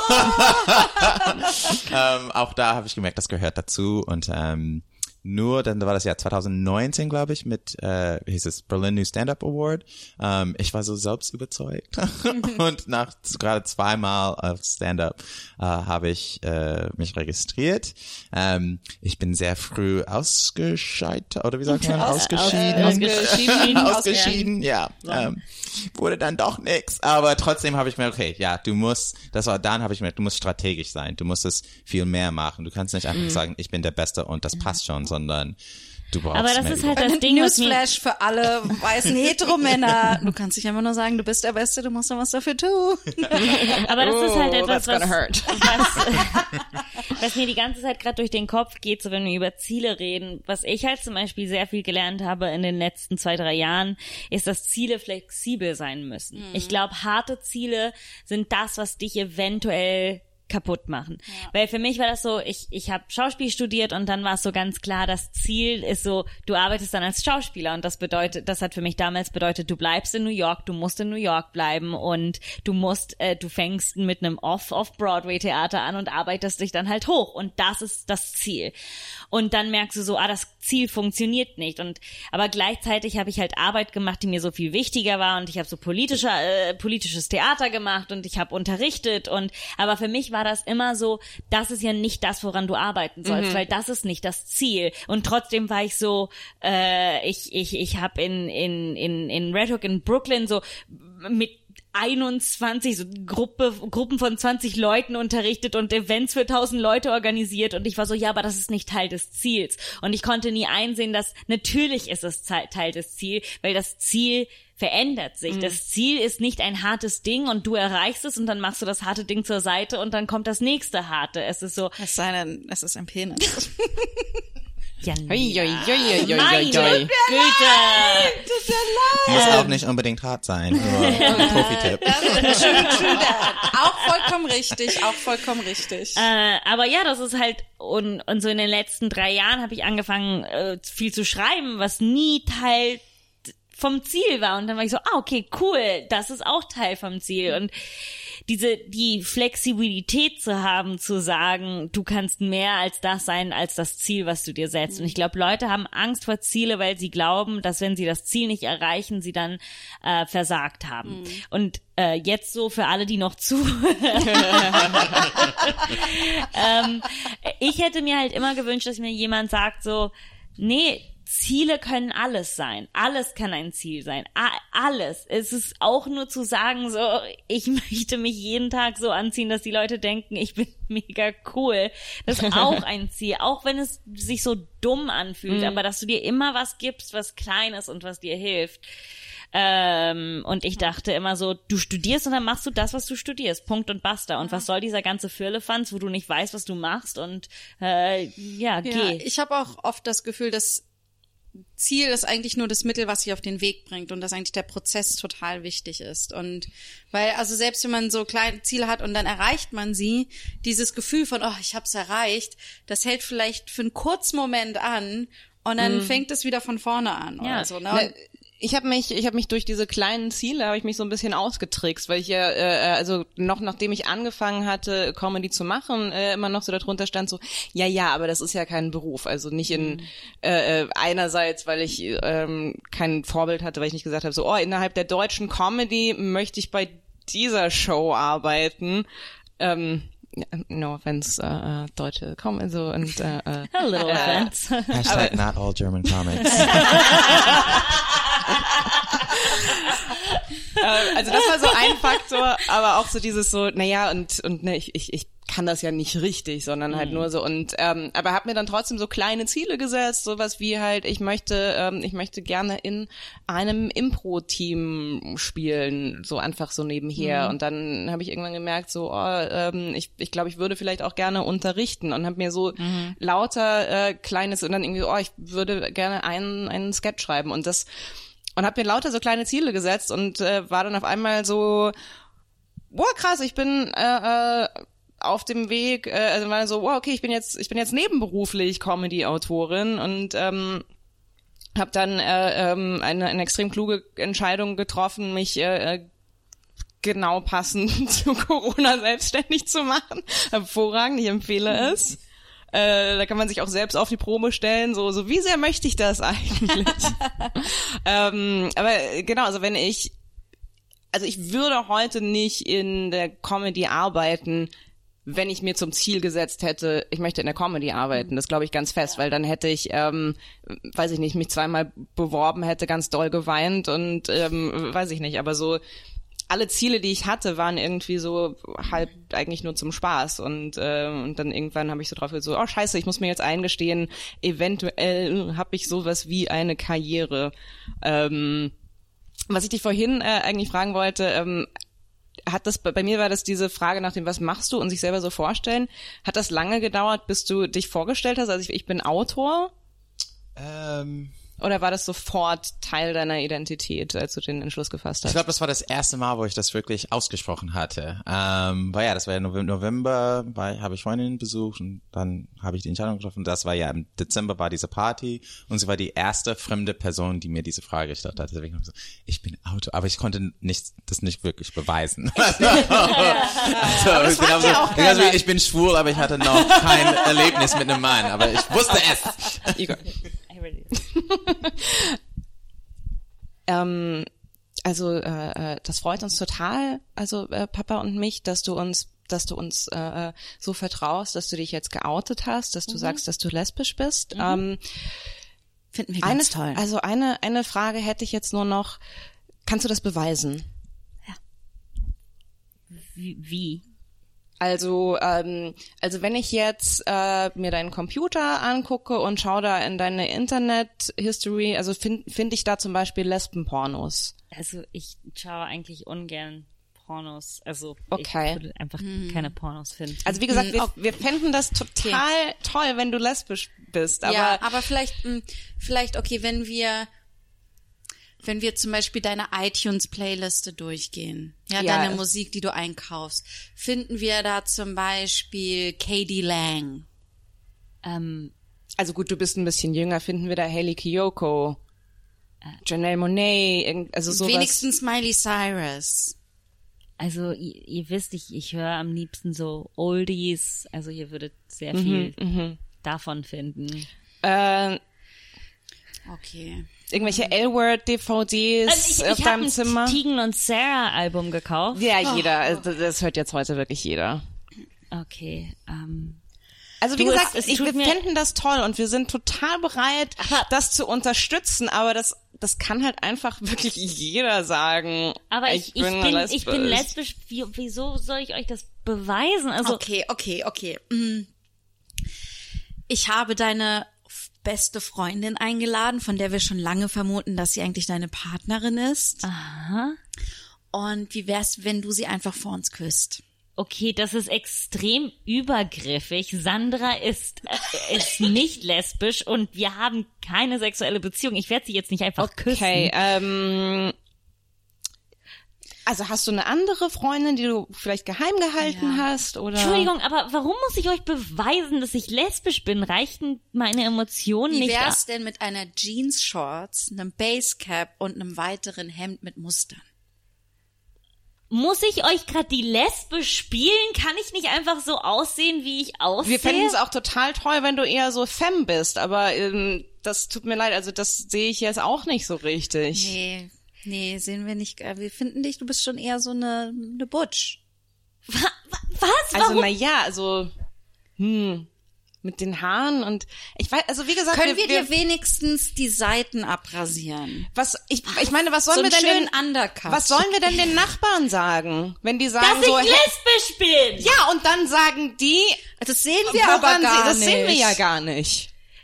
Und dann stehen die da an und geben wieder an mit ihrem schwulen Sohn, der die ganze Zeit bauchfrei rumläuft und sagen dann, da kann ja jetzt jeder kommen. Also wenn die Müllers schon wieder gewinnen, ja, weil ihr Kind offensiv queer ist.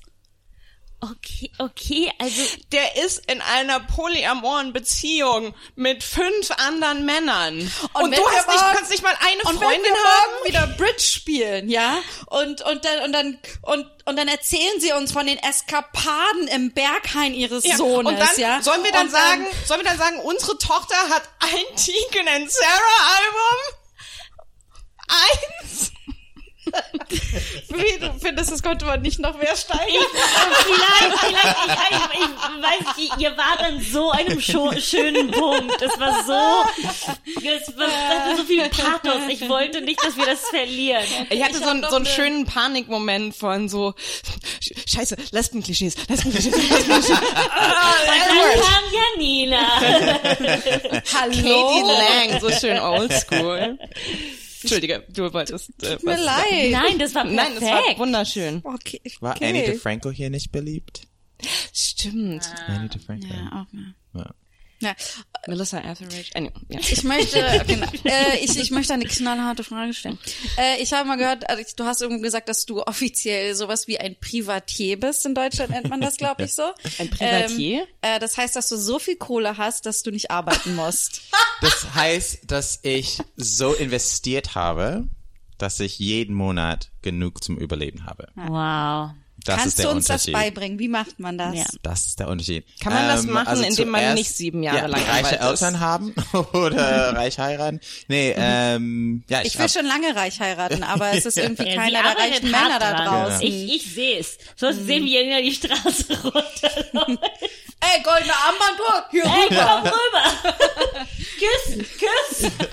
Ja, aber wie, genau. Nee, es ist wirklich, also in meinem alten Job musste ich mir keine Gedanken ums Geld machen. Weil ich hatte auch keine Zeit dazu. Also, aber jetzt dann musste ich wirklich, das ist ganz krass, also ich bin arm aufgewachsen, ich musste immer ans Geld denken, dann hatte ich diesen Job, wo ich nicht mehr ans Geld denken musste.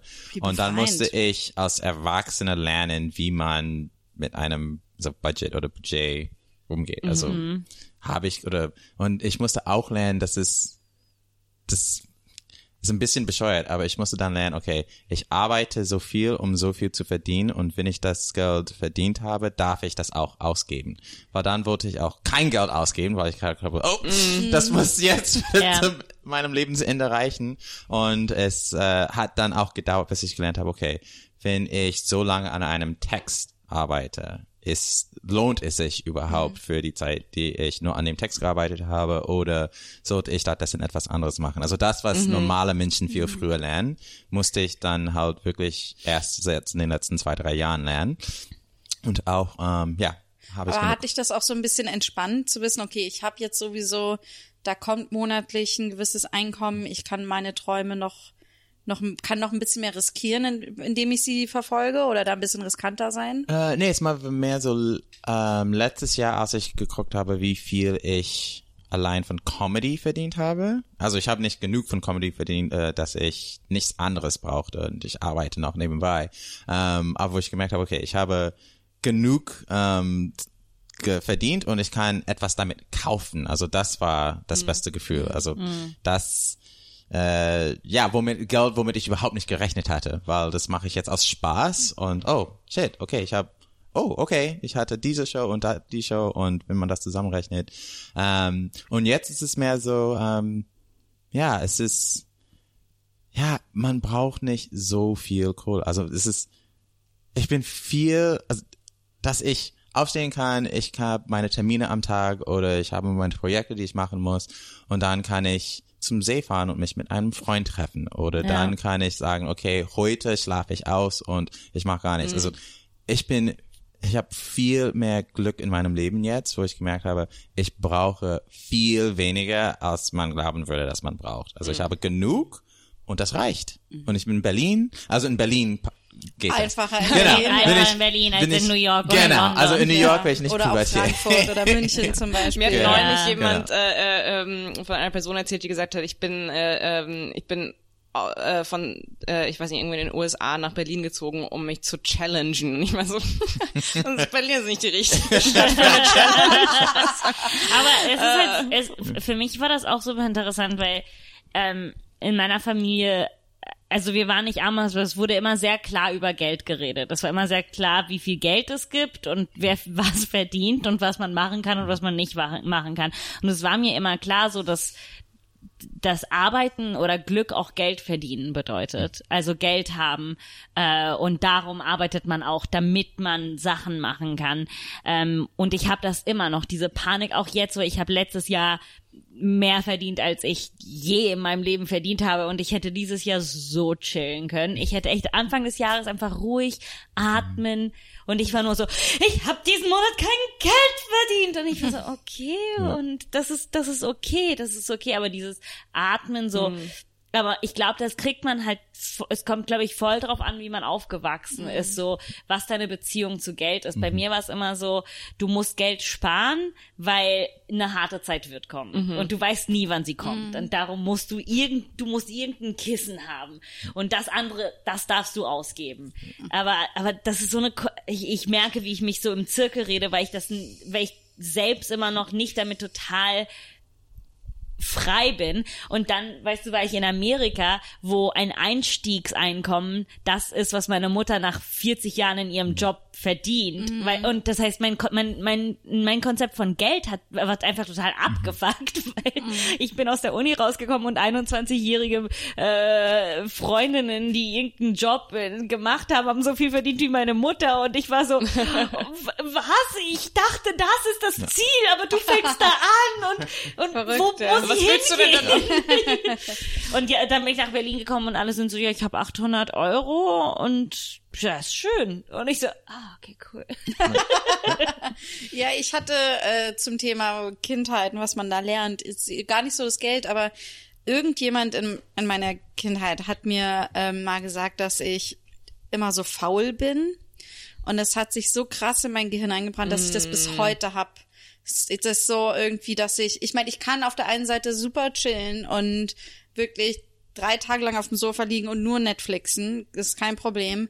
Aber ich habe trotzdem, ist es so tief in mir drin, dass ich immer so faul bin und so langsam bin. Und das sind alles Sachen, wo ich irgendwie, wenn ich rational drüber nachdenke, sie überhaupt nicht stimmen.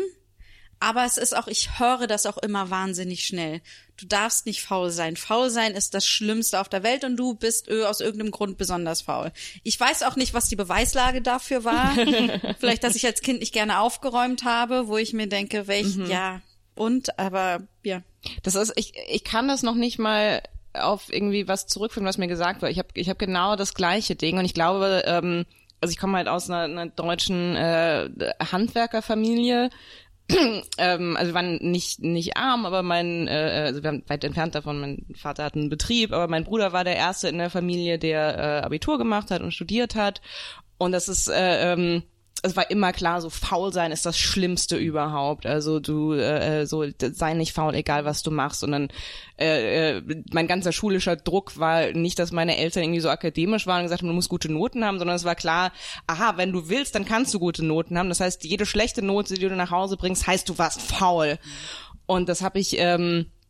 Also ich habe das auch total drin und ich habe, also ich arbeite mittlerweile daran, so ein bisschen mir das zu reclaimen, so faul, so ja, ich bin faul, ja, also wenn ich es mir aussuchen könnte, dann klar gibt's Sachen, also so Arbeit, die ich gerne mache, aber das kann auch gerne auf, was weiß ich, 20, 30 Stunden die Woche beschränkt sein. Und aber das ist für mich immer noch super schwierig zu akzeptieren. Es ist voll. Super hart für mich. Ey, ich arbeite gerade für die Verhältnisse, wie ich aufgewachsen bin und wie ich die Welt immer noch sehe und versuche, uns umzusehen, arbeite ich gerade einfach zu wenig. Es ist einfach faul. Ich habe heute Morgen nichts gemacht. Und nee, ich auch nicht. Das ist verrückt. Für mich immer noch. Das habe ich auch gelernt, als ich hier in Berlin ist aber immer noch in Deutschland, als ich in Deutschland nicht gearbeitet habe, das hat mich nicht gestört, aber vielen Leuten in meinem Freundeskreis hat das gestört und die haben nicht verstanden, warum ich nicht gearbeitet habe und die haben, also ich wurde sogar gefragt, und Joe, lebst du jetzt vom deutschen Staat?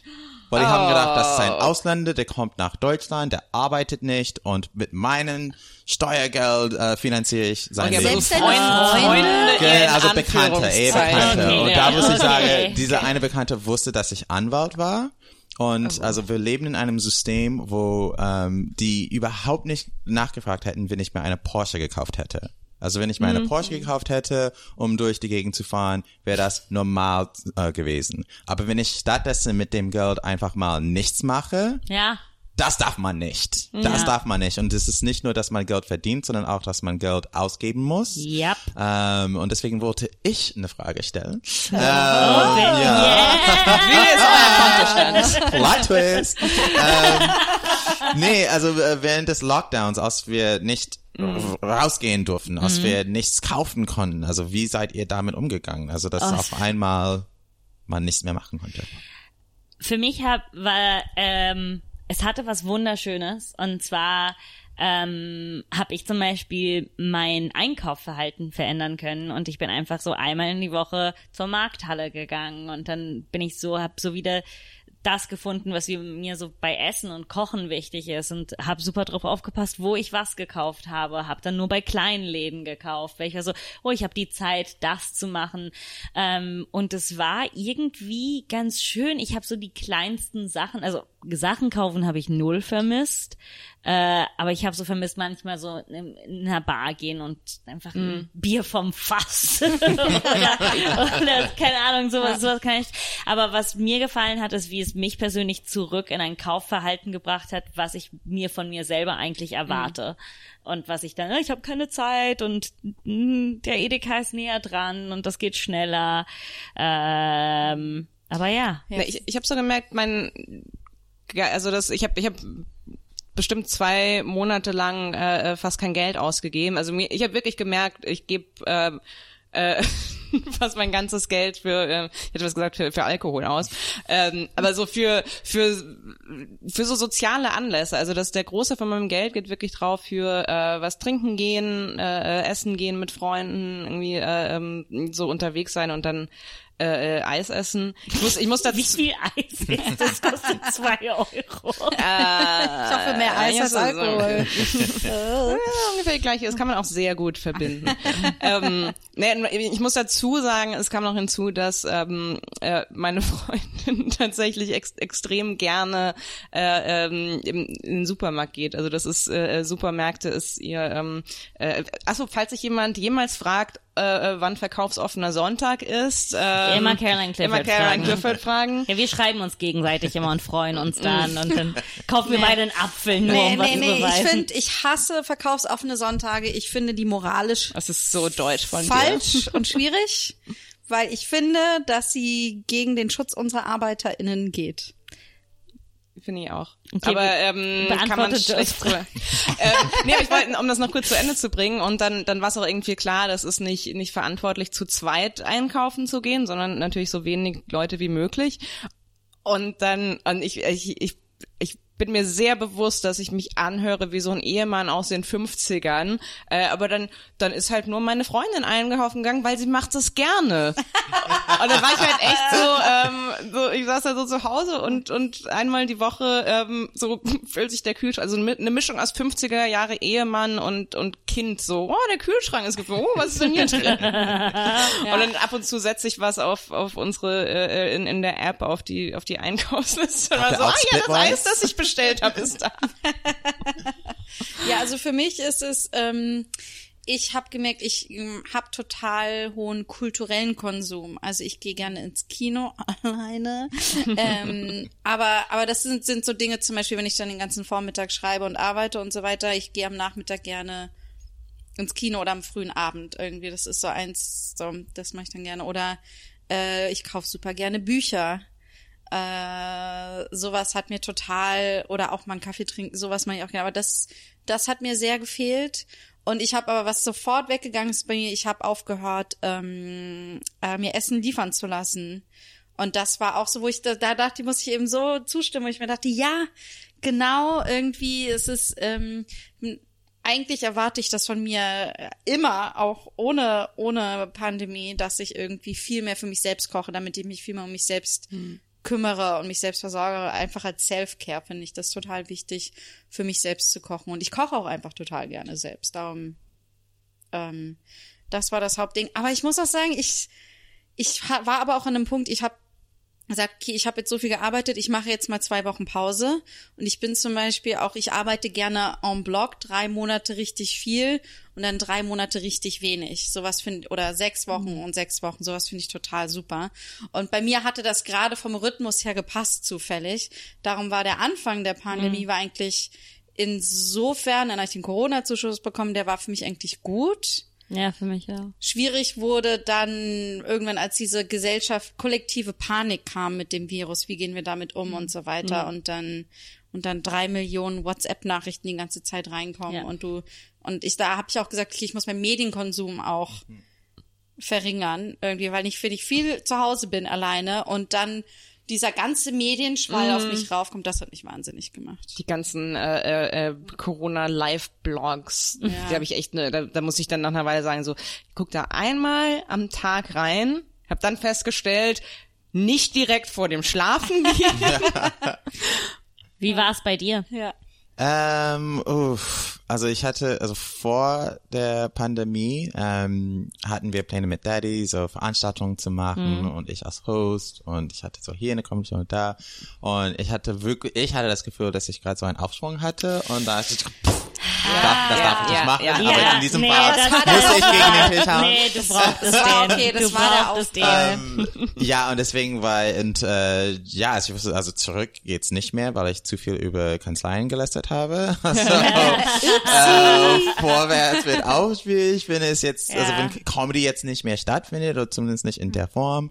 Und dann war ich ja halt zu Hause. Das Gute ist, das hat mich einfach an den Anfang in Berlin erinnert, als ich monatelang nichts gemacht habe. Also ich hatte damit Erfahrung. Wie war das dann, wie ist es für dich jetzt? Bist du einer von den Comedians, die ganz, ganz viel im Internet machen, oder gar nicht? Überhaupt nicht. Also ich habe gar nichts im Internet gemacht. Ich habe wirklich so März, April, Mai, so gar nichts gemacht.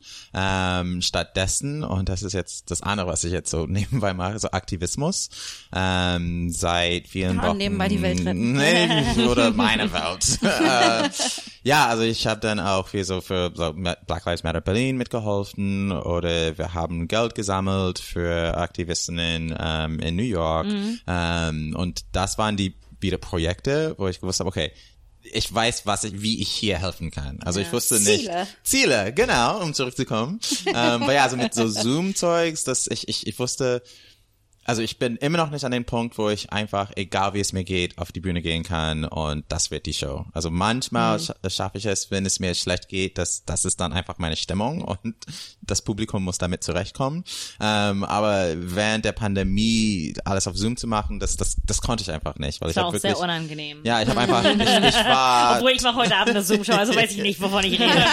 Ich sage Sachen und dann mache ich sie nicht. Ja. Das ist, ja, deswegen, das war, ja, zu viel für mich. Aber jetzt eher so Aktivismus, okay, da wusste ich, okay, du musst, du bist vernetzt, du musst mit den Leuten sprechen, okay, was brauchen die, wie kannst du da helfen? Also, auch so wieder aber Arbeit, die ja auch unbezahlt ist dann viel, eigentlich. Viel ne? Arbeit, aber wo, aber jetzt kann ich wirklich sagen, früher war ich zwar Rechtsanwalt in einer Kanzlei und habe dies und jenes gemacht, aber das war nichts Wichtiges oder das war nicht, womit ich mich identifizieren konnte. Mein Job war immer etwas Fremdes und ich habe es halt so wirklich so gegenwillig gemacht.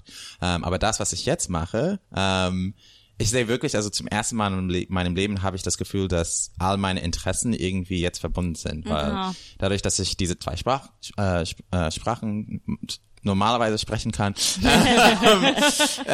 kann ich verschiedene Diskussionen führen. Oder dadurch, dass ich immer noch Rechtsanwalt bin, also ich arbeite zwar nicht mehr in einer Kanzlei, aber ich bin nach wie vor Rechtsanwalt, kann ich über das neue Landesantidiskriminierungsgesetz reden. Weißt du, ich habe verschiedene Möglichkeiten irgendwie und auch jetzt auch mit Comedy, dass ich keine Angst habe, irgendwie vor einer Kamera zu stehen. Ja. Also das ist wirklich das erste Mal in meinem Leben, wo ich das Gefühl habe, dass alles irgendwie so Sinn macht oder dass alles jetzt zusammenpasst. So wunderschön. Ich hab grad echt Schmetterlinge im Bauch. Ich bin so, wow, das ist so schön. Ja. Und wäre ich in diese Kanzlei geblieben, hätte ich zwar nach wie vor Kohle verdient, die ich auch nicht mal ausgeben konnte, weil ich nur am Schreibtisch saß.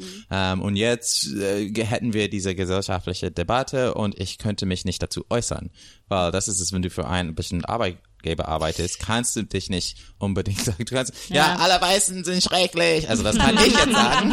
Aber das hätte ich damals nicht sagen können. Ja. Und deswegen, es ist... ein Video, was du auf YouTube gestellt hast und was ich glaube, weswegen du auch diverse, bei der Deutschen Welle warst du jetzt, glaube ich, zum Beispiel deswegen, ne, ist ein Video über Racial Profiling gewesen, wo zwei Security-Personen irgendwie behauptet hätten, du wärst einfach in den Jahn Sportpark. Genau. Wieder das hat mich wochenlang beschäftigt, was der Deal mit diesem Sportpark, also ich war die ganze Zeit so, man darf da rein, aber es ist wichtig, wie man reinkommt. Ja. Also es ist erzähl doch mal mit der Situation, was war das? Also ich kann sagen, in diesem Video geht's um das sogenannte oder um den sogenannten Alltagsrassismus im Vergleich zu Feiertagsrassismus. Das ist ganz Besondere. Und dann gibt es noch den Business Casual Rassismus. Ja, also ganz leicht einfach. Rassismus to go vielleicht, wenn du es haben willst. Rassismus im Ausverkauf. Momentan. Ja. Also mit dem Alltagsrassismus ist es nicht unbedingt, dass jemand erschossen wird oder getötet wird, sondern einfach alltäglich, wie fühlt es sich an, anders auszusehen und möglicherweise als verdächtig wahrgenommen zu werden. Und das ist das Schlusswort oder Zauberwort, weil ich war einfach in einem Park. Es war 17 Uhr.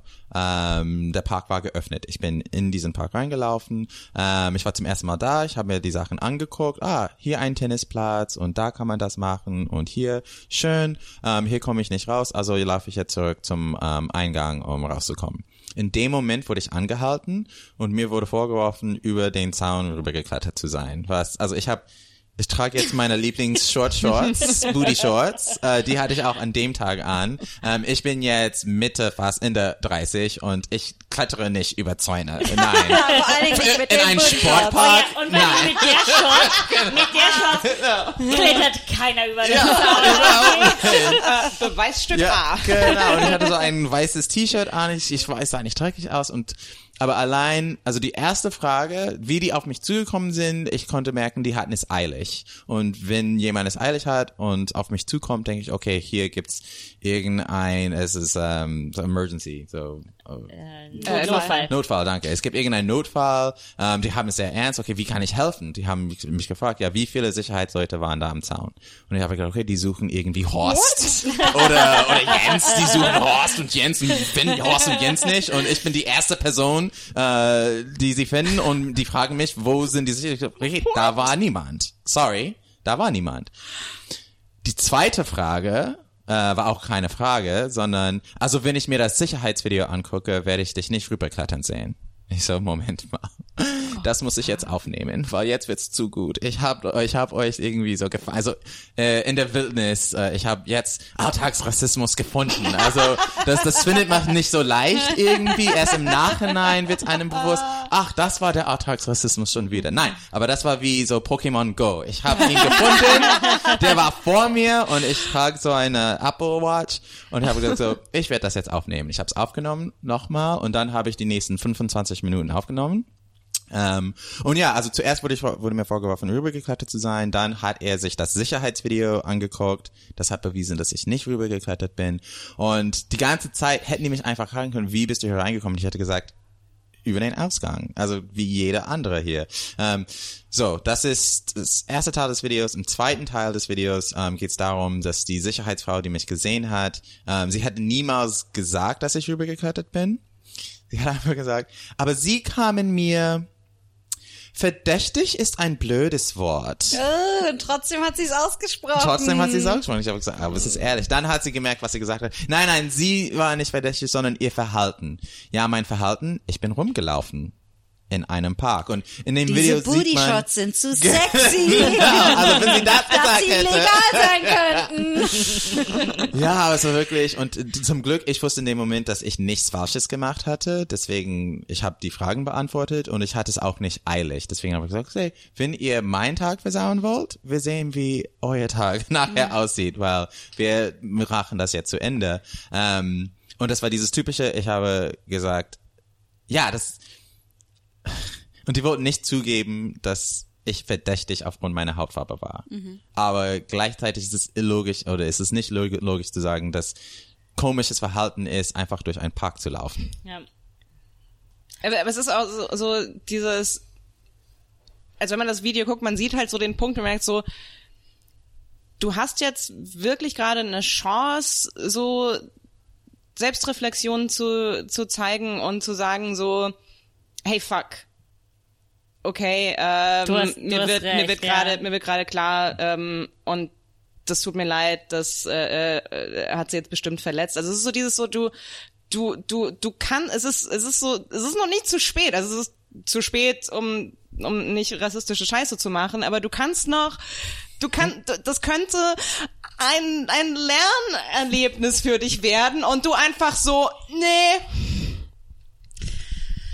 Willkommen in der faszinierenden Welt des Rassismus. Wir nähern uns heute einer Rassistin, die zum allerersten Mal die Möglichkeit hat, sich zu entschuldigen. Schauen wir mal hin. Ja, also, Wörter. Also, ich möchte nicht das Wort benutzt. Wissen Sie, also Entschuldigung, das ist so ein Wort. Was Sie jetzt hier sehen, ist der typische Rassistentanz. Also ich möchte Sie jetzt bläht sich vorne auf, um ihren Gegenüber Präsenz zu zeigen. Ich möchte nicht sagen, dass ich nichts falsch gemacht habe. Aber... Wie soll man das sagen? Was Sie jetzt hören, ist der typische Lockruf, der Ihnen das Gefühl vermittelt, dass bald eine Entschuldigung kommt, aber sie wird nie kommen. Ich verstehe Ihre Gefühle, aber ich habe auch Gefühle, Ich habe auch, sie haben Gefühle, ich habe Gefühle, wir haben Gefühle. Und wissen Sie, man könnte sich für Gefühle entschuldigen. Aber... Und da ist ihr die Beute auch schon ins Netz gegangen. Wir schalten live in den Jahn Sportpark zum Finale des Alltagsrassismus in der Gewichtsklasse Mittel. Janina, was kannst du zusammenfassen, was bisher passiert ist? Tut mir leid, ich bin ein bisschen... Bin super schnell gerannt. Meine Zähne tun weh. Tut mir leid, aber ich habe da eine Person gesehen, die, wo ich mir dachte, die könnte verdächtig sein. Ich bin so schnell wie möglich auf sie zugerannt. Und da, also Person und verdächtig, möchten Sie vielleicht sagen, was genau Sie damit eigentlich meinen? Das kann ich noch überhaupt nicht einschätzen. Ich wollte aufs Ziel losrennen und dann ist tatsächlich die Kollegin war vor mir da. Ja, ich war da. Ich habe auch nur gefragt, wo die Person herkommt und ich habe es schön vage gehalten. Ich war einfach so, überall, wo kommen Sie her? Und es ist nur Interesse. Inspirierende Worte, wie immer, wir sehen sehr gute Chancen für die deutsche Nationalmannschaft bei der Rassismus-Weltmeisterschaft. Ich gebe zurück ins Studio. Sehr gut, nur eine Anmerkung. Das nächste Mal für die Weltmeisterschaft unbedingt fahren lassen, die farbige Cousine der Schulfreundin. Und die findet das nämlich okay. Genau. Sie hatte kein Problem damit. Ja, okay. Unbedingt. Aber wie gesagt, das ist also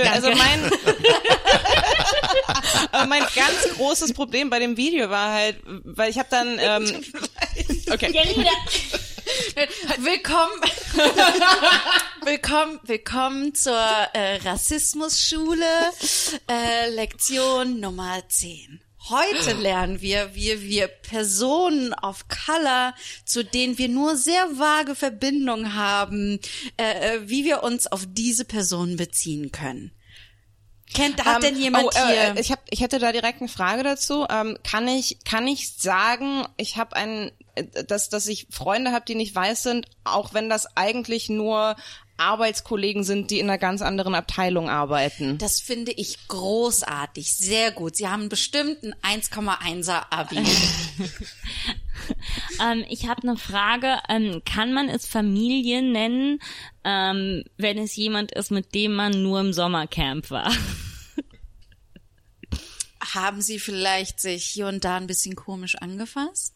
Ja, wir hatten einen sehr innigen Kontakt. Dann auf jeden Fall. Ja, aufs gut. Leben verbunden. Und mit innigem Kontakt meinst du jetzt, ihr wart so in derselben Campgruppe oder ihr habt wirklich ihr habt nicht miteinander. Okay. Das gilt dann auch, wenn man gar nicht miteinander redet. Ja, genau, großartig. Okay. Aber das Wichtige ist, dass sie dann im Kontakt mit anderen Personen, besonders mit Personen of Color, ja, diesen Bezug herstellen, besonders wie weit entfernt der wirklich ist. Okay. Ja. Mhm. Keine Distanz ist groß genug, um klarzustellen, was sie für ein Ally sind. Okay.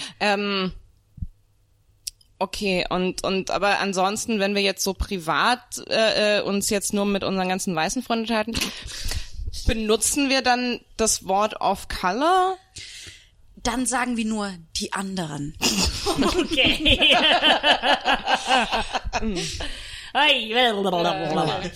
Sehr unangenehm. Toni, ich hatte dich unterbrochen. Tut mir leid. Ja,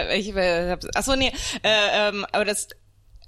Also ich finde dieses Video halt wirklich so großartig, weil ich habe das dann, also ich und viele haben das dann auf Facebook geteilt und da kamen halt so ganz viele Kommentare, aber auch so wirklich so, ja, ich wohne da bei dem Park und das passiert wirklich ständig. Ich meine so, okay, dann habe ich ganz andere Fragen. Was zur Hölle ist da los? So, ich war dann echt so, okay, warte. Joe, Antonia kann nicht mit diesem Park umgehen. Sie redet seit so langer Zeit darüber. Sie kann so nicht mit dem Park umgehen. Nee, weil ich war dann wirklich so, erklär mir das so, okay, der Park ist, also der war geschlossen und Joe ist da aus Versehen in geschlossen. Nee, das war öffentlich. Okay, aber dann, also man darf da rein, aber man darf nicht über den Zaun. So, warum ist es wichtig, dass man nicht über den Zaun? Und ich war dann so, das ist schon, also wo ich dann selber so gemerkt habe, so okay, es ist wiederum hochproblematisch von mir, dass ich dann denke so, okay, ja, Rassismus ist scheiße, aber die Logistik von diesem Park, oh, die Logistik des Rassismus, halt, was für ein Aufwand. Aber es ist halt, aber das finde ich, das macht es halt so transparent, weil es ist so, wenn du über den Zaun geklettert wärst, so what? So, Leute nehmen gerne Abkürzungen, so, das ist halt, und ich find's schön, wenn ich selber mal sagen darf, haben wir keine anderen Probleme, ja, als ob jemand über, also es ist so, wie gesagt, so selbst das, was man dir vorwirft, ist nicht aber noch, die Geschichte war noch nicht fertig. Also das ist das, was man auf dem Video sieht. Dann habe ich mich beschwert bei der Senatsverwaltung. Und die offizielle Antwort ist, dass ich doch gegen die Regeln oder dass ich etwas Falsches gemacht habe, weil dieser Sportpark ist nur zum Betreiben von Sport da. Also weil ich einfach rumgelaufen bin, den Ausgang suchend, aber weil ich nur rumgelaufen bin, habe ich mich falschesweise da aufgehalten und deswegen waren die Sicherheitsleute berechtigt, mich anzuhalten. Was aber wovon nie gesprochen wurde in dem Film. Also ja, man hat Tonaufnahmen, die sagen nie, die haben einfach sie halten sich zu lange her. Gesucht, genau, und gefunden und dann einen Sticker draufgeklebt, ja, und gesagt, wir nicht. Aber du. Das Problem war jetzt, du bist nicht schnell genug gelaufen. Mhm. Ja, ich einfach im Also Entschuldigung, können wir mal auf ihrer Apple Watch ihre Heartrate angucken? Ob so, also ganz easy, um Rassismus zu vermeiden, einfach immer rennen. Einfach überall rennen. Aber nicht zu schnell. Nicht zu schnell. Nicht zu schnell, weil sonst sieht's aus, als ob du irgendwo wegrennst. Genau. Also einfach so joggen. Immer dann so Liegestütze machen. Ja. Einfach so drin und dann stoppen. Nee, ich habe niemanden, keinen Übergriff gemacht. Aber was mich total beeindruckt hat bei diesem Video, was du da gezeigt hast, wie wahnsinnig ruhig und sachlich du geblieben bist. Ja. Wir nennen das Nice Nasty in den Staaten. Das ist die Stimme, die ich benutze, wenn es sehr ernst ist. Mhm. Wollen wir wirklich darüber nachdenken? Was haben sie sich dabei gedacht? Also da war ich einfach... Ja. Das ist okay. Ich merke, sie haben da Schwierigkeiten. Ja, aber es ist halt, also...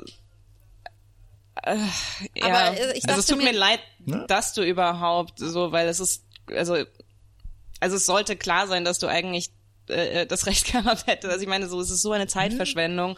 Und aber es ist klar in dem Moment, dass, also wenn das mir passiert wäre, hätte ich wahrscheinlich sagen können, so, nee, ich gehe jetzt einfach. Dass wenn du einfach gesagt hättest, ich habe keinen Bock mehr, ich gehe jetzt, wäre das garantiert sehr anders gelaufen, als wenn ich das getan hätte. Aber die waren schon aggressiv, also einfach mit der Frage, da habe ich gemerkt, so, okay, nein. Also und das ist das, was ich würde wirklich behaupten, was jede schwarze Person lernt, wahrscheinlich das auch, was Frauen lernen. Also man muss lernen, wie man überlebt.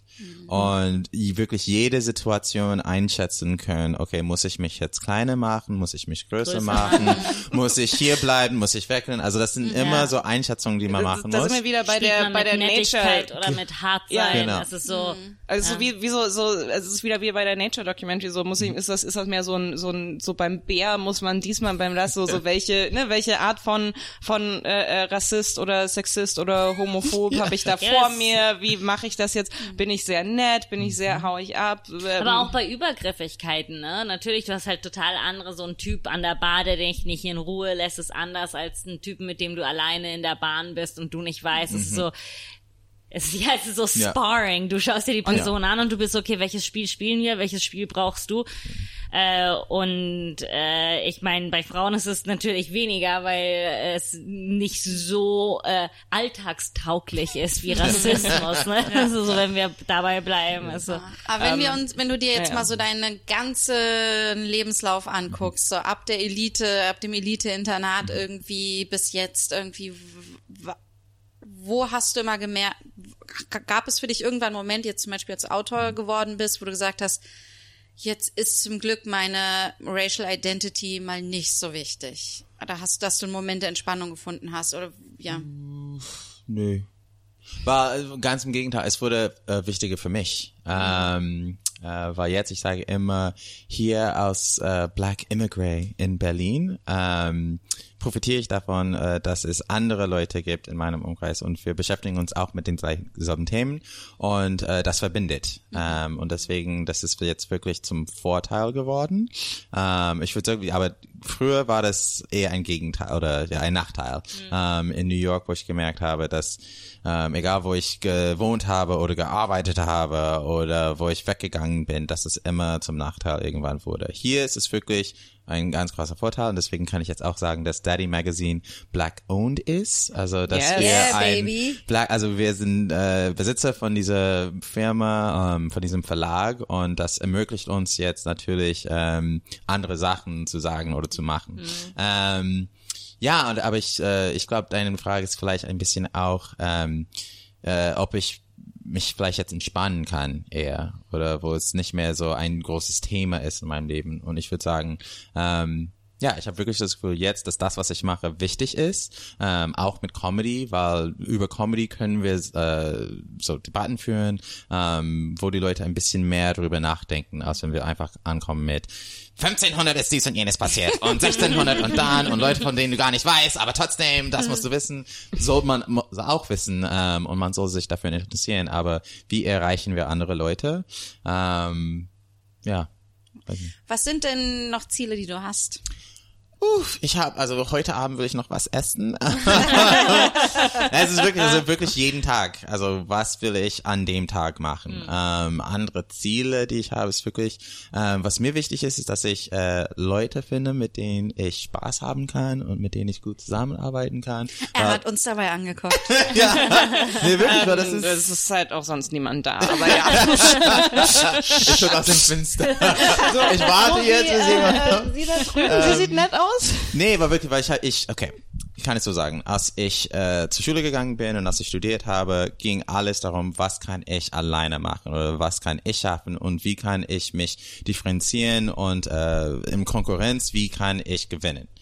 Und jetzt ist es so, wo ich gemerkt habe, ich schaffe nichts mehr alleine. Es geht nur in Teamarbeit und mit wem mache ich etwas. Deswegen, also meine Ziele ist einfach, weiter coole Leute kennenlernen und weiter coole Sachen machen. Weil alles, was ich jetzt mache, sind Sachen, die ich mir vor einem Monat nicht hätte vorstellen können. Ja. Weil vor einem Monat war ich noch zu Hause, tief deprimiert.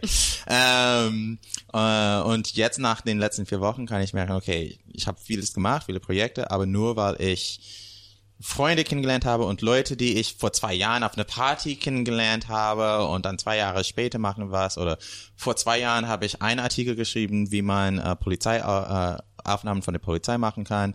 Jetzt machen wir einen Workshop darüber oder ich spreche darüber im Fernsehen. Also es sind Sachen, wo, wenn man die macht, am Anfang kann man nicht wissen, wie die Auswirkung sein wird. Ja. Glaub daran, dass jeder Moment einen Wert haben kann. Absolut. Ja. Ja, also ich merke, ich habe auch nicht mehr auf Teufel komm raus irgendwie, also sowieso noch nie richtig auf Teufel komm raus weiterkommen, aber ich achte viel mehr auf die Qualität des Teams, viel mehr darauf, mit wem ich zusammenarbeite, wie ich zusammenarbeite, was ich auch nicht mehr mache, mich auch viel früher abgrenzen, auch viel früher sagen, so kannst du nicht mit mir reden. Ich merke aber auch, was mir immer wichtiger wird, also ich habe mich sowieso auch schon viel politisch eingesetzt, aber dass ich merke, ich will noch viel, viel mehr meine Comedy und meine Arbeit irgendwie mit Aktivismus verbinden. Also dass ich merke, dass es fokussiert sich immer mehr darauf und es wird dadurch auch immer erfüllender. Also wir haben ein bisschen über Kompromisse gesprochen, aber ich habe immer das Gefühl, ich bin wirklich dann am glücklichsten, wenn ich das Gefühl habe, ich mache etwas, was für mich wirklich gut ist und mir Spaß macht, mit anderen, die ich wirklich gut finde, mir Spaß machen und wiederum aber auch für andere irgendwie. Ich meine, ob das hier jetzt jemand hört oder nicht, aber der 150 Follower auf Spotify. Die Intention war da, dass es für andere ist, was wir hier machen. Ja, und auch das Schöne ist, also wo ich wirklich das Gefühl habe, dass ich gerade in der Comedy was getan hat, dass die also das geht für mich damit einher, dass wir die Messlatte jetzt höher legen, weil ich mich halt wirklich noch dran erinnern kann, also auch als wir angefangen zusammen zu arbeiten und dieses vor Erlebnis 5 Jahren. Seit immer dass man von der Bühne runterkommt und dann kommt eine Frau auf einen zu und sagt so, ey, das ist so cool, dich hier Frauen zu sehen. Und das ist total wichtig und total wertvoll.